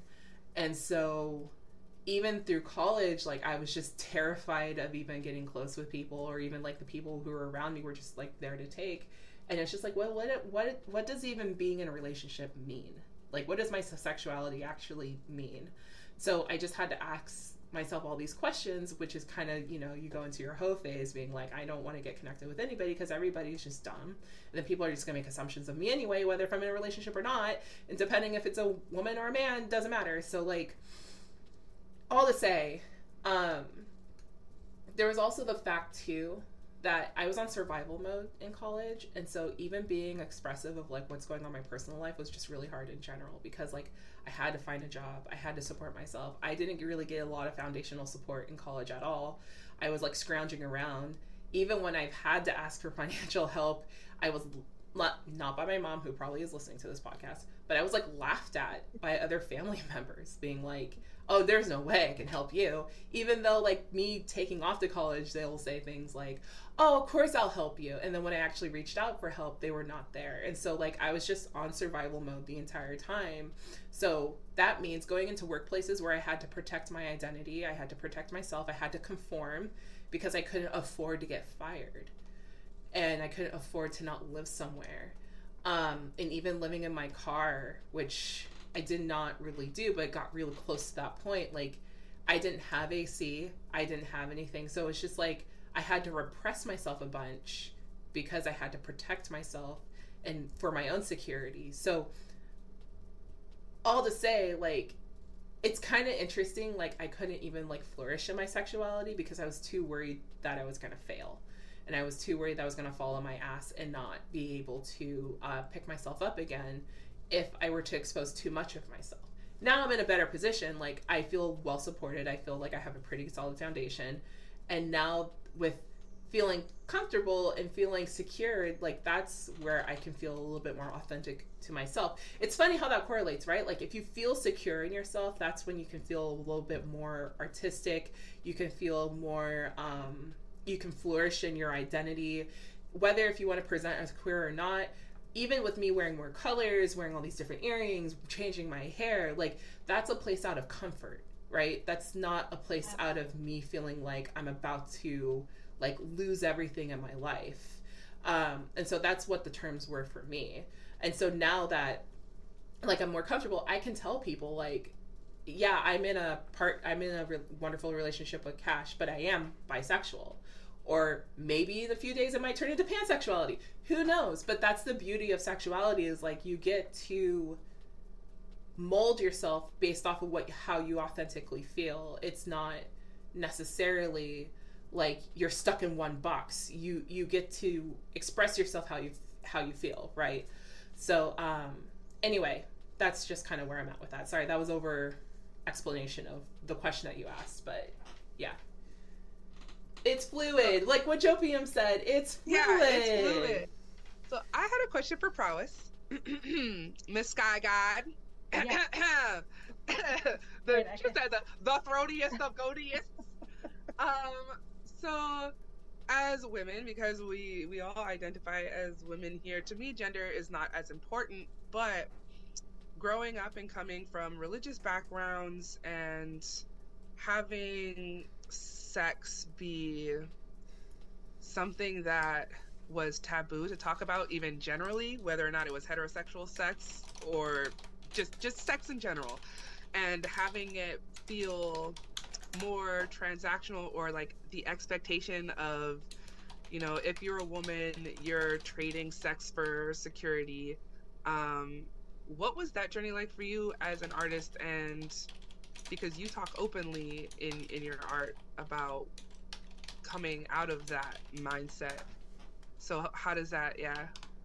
I you i uh, when i um we talked about getting to college and feeling you know starting to blossom i think i got to college much of my orienting as a as someone who, you know, my family is very deeply in the church, not necessarily that it's spiritually connected or, or religious connected, for them it was influence connected. It was because it was their place of influence. Um, and affluence was attached to that, right? Sort of like we, you know, this family has to preserve its um, of its of its space. I come, I mean, for people that know what Jack and Jill of America is, I come from a very Jack and Jill of America family that vacationed in Martha's Vineyard and just you know, it's very that kind of um, black excellence that you that is frown, frowns upon uh, non-chastity, uh, uh, mar- uh, children out of wedlock, all of these things that I broke the door open on in my family.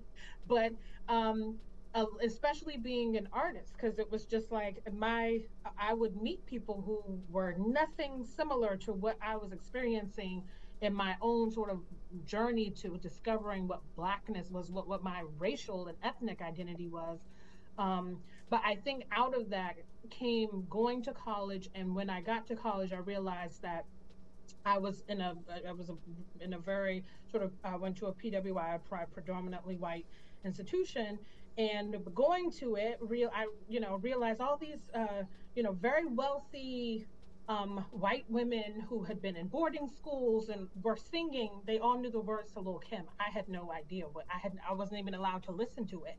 And I remember thinking to myself, like y'all, they all knew the lyrics, and it frustrated me in some way. I, I thought how much we place as an anchor on like chastity of young black women, because or women of color, because your innocence and your your the respectability politics is attached to your your you know ch- being chaste or not whether or not you're you're sexual um, or you're hypersexual how your body is made how your body is shaped all of those things um, you become less innocent the more voluptuous the more curvy the, and then it just goes from downhill from there. The more you're attracted people consider your attraction level right? So it's like all of those things that i think i was deeply badly programmed with and having the freedom that i got out of that space of just being around white women who were able to do the same thing, who were able to, to express themselves and their sexuality very openly, very um, sort of resoundingly.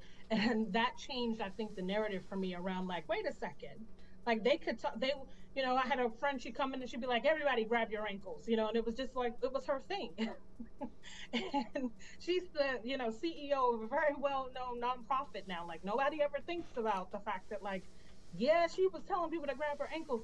Um, but that just kind of opened it up for me to be able to speak more frequently because I'm like I then I kind of became I think more open about it with them. It was like I could speak more freely and talk and explore what even the whole phase was like the extra the new phase of mitosis whole phase exists for every person and we need to experience that. Yes. say, wait, can you say that one more time? Just say that one more time. I think that that wasn't glossed over, but I just need to hear it one more time. Yes, there's a phase of mitosis called phase. You know, so you got the prophase and you got the anaphase.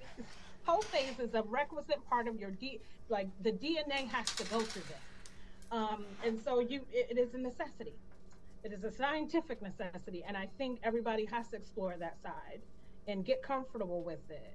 Um, so that for me was like me getting comfortable with my with who I am and understanding why I make the decisions I make and how I make those, and then being able to just talk about it. Yes, I will tell people I'm the sorceress of the orifice. I am the Sun Tzu of the tongue fu.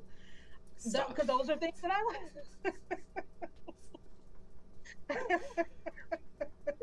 the Sun Tzu of the tongue fu. Are y'all still with us? We're pro ho phase on this podcast. We're pro ho phase. He said yes. Safely, but we're pro ho phase. Yes. yes. It's a mitosis. You just can feel good to be able to say, listen, this has to happen cellularly. Genetically, we are predispositioned for ho phase.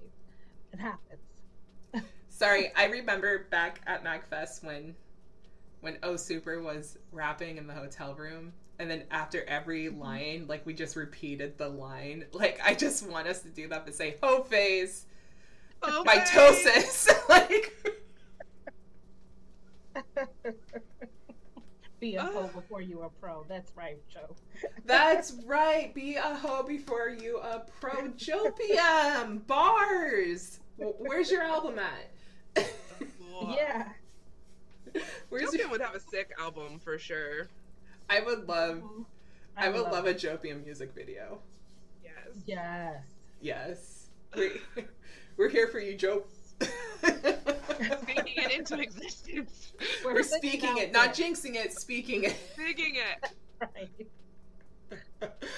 um, all right, let's go ahead and wrap up. Uh, we will talk about one more segment, but we'll keep it nice, short, and sweet. Just kind of uh, treat it as our nice little closure. Um, where are we? Where are we? We are here. We are here. We're we're just nerds, just nerdy. Yes. So just nerdy. So um, that was a very good topic, y'all. Just to say, like that was great. So comfort shows. Yeah. What is your comfort show? So I will kick it off real quick. I'm just gonna say it very nice and short and sweet. Like I used to have a comfort show that I would go to, which was Shameless, which oh. shouldn't be comforting at all. It was it was basically out of pocket the whole time. Um, oh my gosh, where are we? We are here. We are doing this thing. Sorry, I'm just fixing myself real quick. So Shameless was my comfort show for a while, where I would just go back and watch episodes. Um, and the reason for that it was like it was just so captivating like how much nonsense would go on with this family. Like they would just do out of pocket things to really just piss each other off but at the end of the day it just for some reason worked out for them. Like i don't know how it worked out for them but it worked out for them. So um it's just one of those shows that I like to keep going back to because it's just like it really it doesn't put you on the edge of your chair, but you're like, oh my god, them again. Like of course they're doing this shit again. Like they're just get they're just gonna get into some shit. Like the way that my favorite episode from Shameless is the one I think it was like from the last season that Debbie Debbie had a baby and she did not want to share her baby with the father's family. And so instead of sending her redheaded child, she paid a girl from the playground to use her younger sister, another redheaded child, to go to their house. And the reason why she did that is because she thought, like, oh, well, all redheaded children look the same. This baby's a toddler. They're not going to know the difference. And this is a Mexican family. They're just going to think all white children look the same. So that was her kind of like thought. And, um, basically she paid the older sister of that redheaded child to replace her child with this family. So she's she sent the imposter child with the dad's side of the family, and it turned out that that redheaded kid was just a terrible child that she would just like light things on fire she would just like make everything a mess like a trained three-year-old arsonist i don't know but like anywho it was just really captivating and it's just like it always left me on the edge of my seat because you're just that's just like the thing that you take away from the show it's like as much as there's a couple of heartfelt moments the whole show is just nonsense. It's kind of like not Parks and Rec, but um, it's always sunny in Philadelphia, where you're just like, I don't expect anything good from these people. These people are just nonsense. So, anywho, that's my comfort show. And I'll pass the Ooh. torch to Prowess. Prowess. Oh, I would say um, I've had I've had several. I feel like it used to be uh, Grey's Anatomy because it was just like you, you know it's so it, there are so many ridiculous moments on that show and so many deaths so many things you can start getting attached to a character all of a sudden it's like they're gone um, that unbreakable kimmy schmidt um, which i liked a lot because tina fey and uh, 30 rock uh, the, the the producer from both of those shows uh, produces that and that is just unbreakable kimmy schmidt is, is just perfect it's it's um, you know, it's Big Apple. It's like, um, is this funny? I don't know. It, it's like cult leader stuff. It, it's it's it's very interesting. It's just the most funny thing. Um, and then it's when I'm, you know, I don't know, when I need some true comfort, I also go back to like watching, you know, DBZ, like The Office, Golden Girls, like those are things that are like you know it's like classic things that make me feel better. I will watch sailor moon. My son is always like uh, i know what day it is today you know? Because he knows i must be like i need something um i need to have my moment right it's like i know who's not coming in to bother me because they know when that when when you see any of these shows on, you know where I'm at. So I think there's yeah, those are for me like just kind of like maybe the nostalgic piece of like I need to go back into a moment, get that jolt of serotonin, and I'm good. Yeah. I love that. I love that for you. And then Kylie.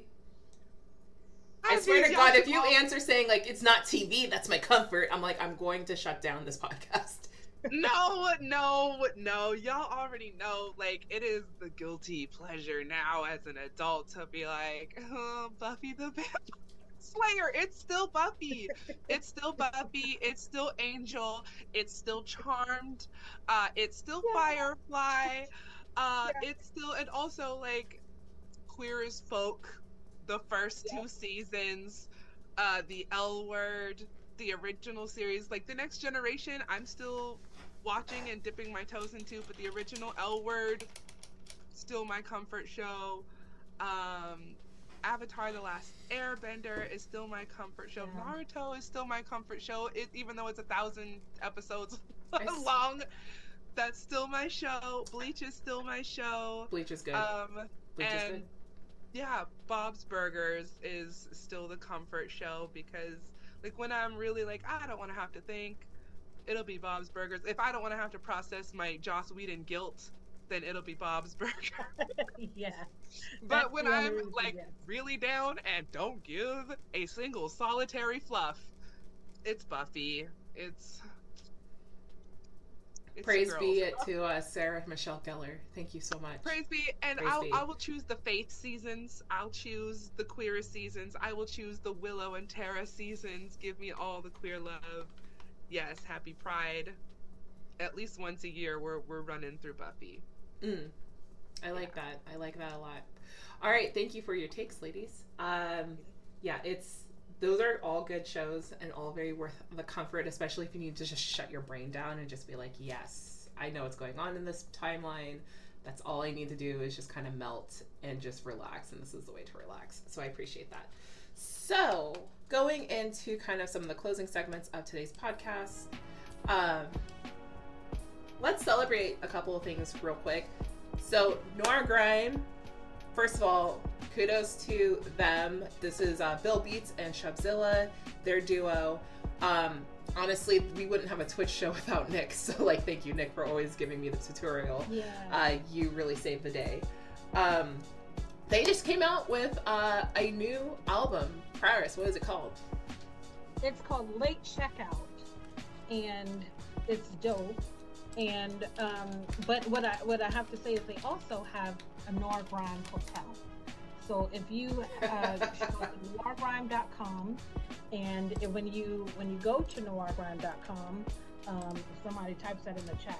Go to noirgrime.com and experience the hospitality that is the Noir Grime Hotel. Um, it's it's lovely.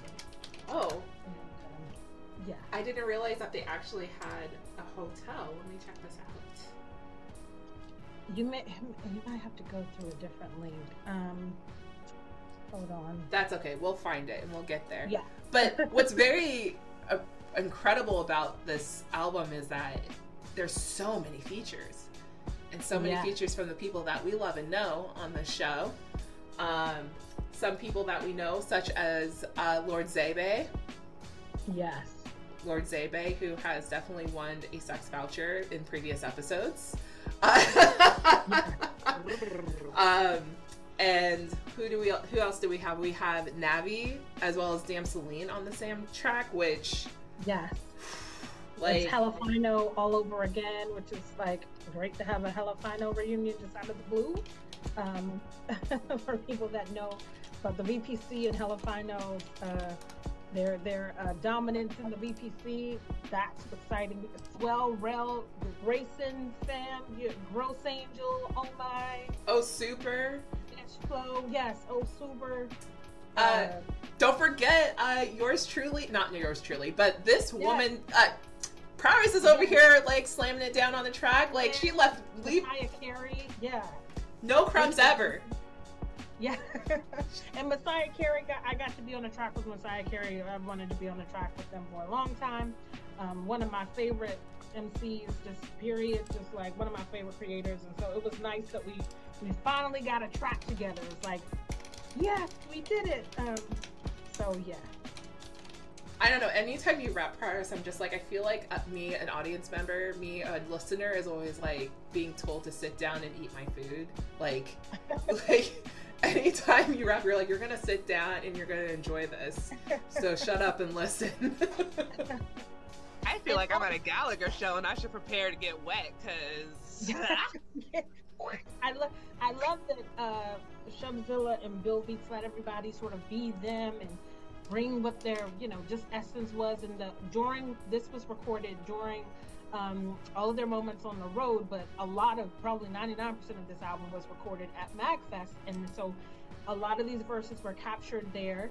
Um, it was, or I think Gross Angels verses and Osuba were not at um, Magfest, but everybody else that you can hear, right? Some of the the uh, background has some of those hotel moments, and it was very interesting because their room sat under the atrium, and trying to get in there, and uh, you know, I was very, you know, I was I got the chance to record with with Bill Beats, which was like my first time actually in person recording with Bill Beats, and I thought it was really fun because, you know, I I always have the. Uh, I, I mess with Bill Beats a lot of the times that it's like he's a secret like you know he will he will beat you if you don't get the get the beat or I'm gonna beat you.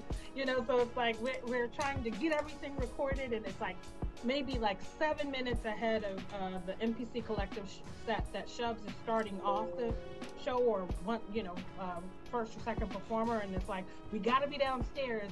You can one take this prowess you got it. And then I get in there and I'm like look oh, do it again, one more time. And then, you know, Bill Beats gives me this look. Beat, I will, I'm gonna beat you with the bill. Get the bill, or I'm gonna beat you. And you know, and then I nailed it. So I'm like, Bill Beats will get you whipped in shape if you if you need to. William William Stanzas will pop you.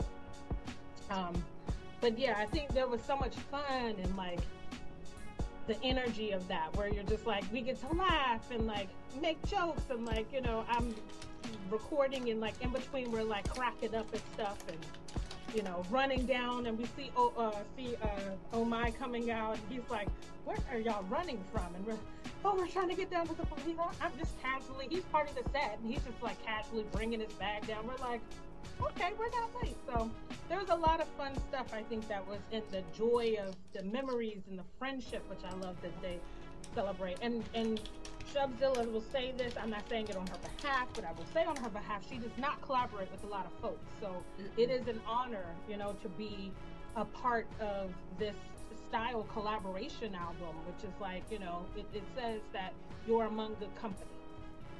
Yes. I yeah, I working with Shubs is a whole thing. Like if you work with Shubs, you are blessed and lucky because we all know that she is very, very particular, but reasonably particular.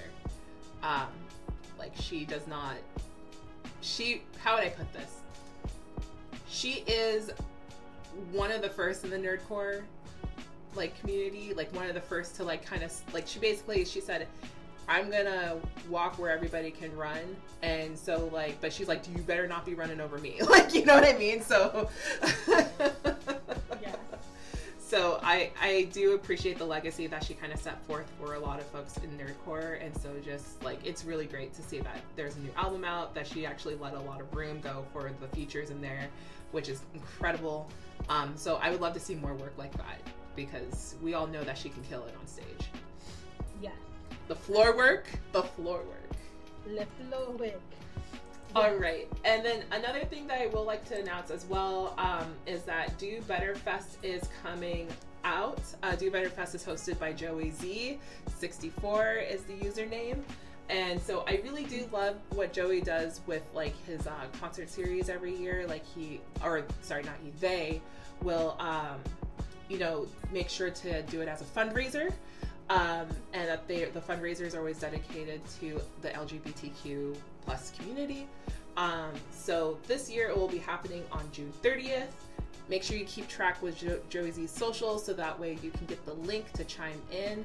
And usually it's a really good time. So um, I'm not sure of what the lineup is for that, but Prowess, I heard you said that you were performing for that.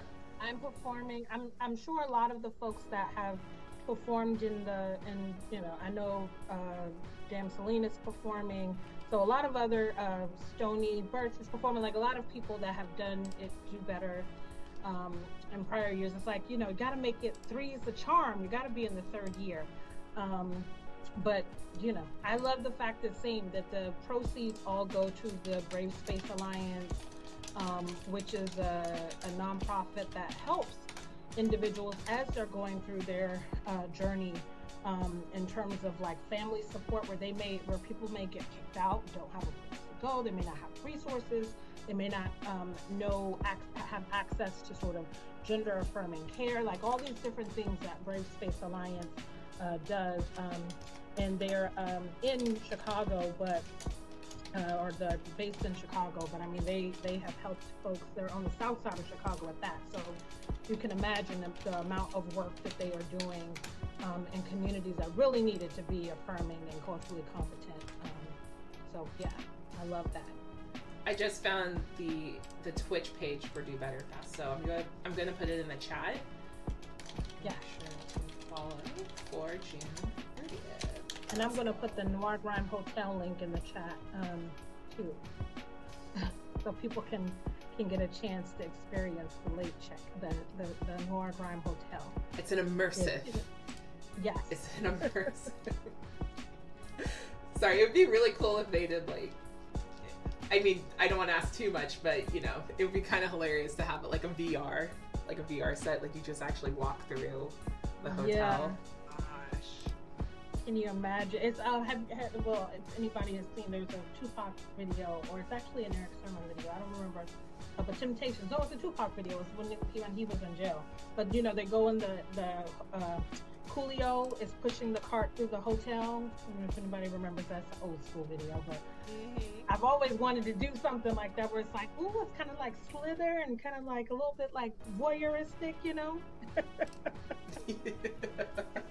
I mean, look, we're, we know some game designers. We know some people. We could we could whisper in some ears and make this happen. Because how fun would it be to walk through the hotel and find little like tape decks or records? Like each room, you could really explore the album. Like Yeah. I'm here for it. Little treasure hunts. And of course, I, I want some Shubs side eye. I want Shubs in a hookah room smoking somewhere. I want to be able to smoke hookah with Shubs. I want a hookah room too. Yeah, can you? I want a hookah room. Art Deco hookah room where you're just like relaxation and reinvigoration and like you gotta have some like some uh some cardio up in there. Right. So much fun. I want to dig through the crates with Bill. I want. I want it. I want to yes. do that. Oh my goodness. I, I just want to see the room that Kadesh would be in because I know that that, that would be bombastic side eye. what is the nail painting room? station somewhere? Like yes, yes, yes, absolutely. It would be kind of cute to see everyone's own personalized hotel room, see how they arrange their. Sorry, what's chaotic for me is like to know what type of person you're with or to see what type of person you are at a hotel is to see how they unpack in a hotel room. And I wanted yeah. to see like the different versions of that. Like Kylie's over here using the dresser drawers and shit. I'm like, girl. but I I like to be established. I, I would get scared to leave something behind. That's why. It's not you. It's the fact that I'm like, I would never because I'm scared to leave things behind. So I need to see things out in the open, which makes me the worst uh, hotel person. All right, moving along. um, so, with all that being said, I think we had a wonderful episode today, ladies. Thank yes. you so much. For those who are here, don't forget to follow us on the socials. Lady Blurred's Pod, Lady Blurred Sings the Blues. You'll find us somewhere. Um, don't forget to find us on the RSS feed. We have a whole catalog of old podcast episodes there ready to be listened to. And other than that, I hope everyone has a wonderful Sunday.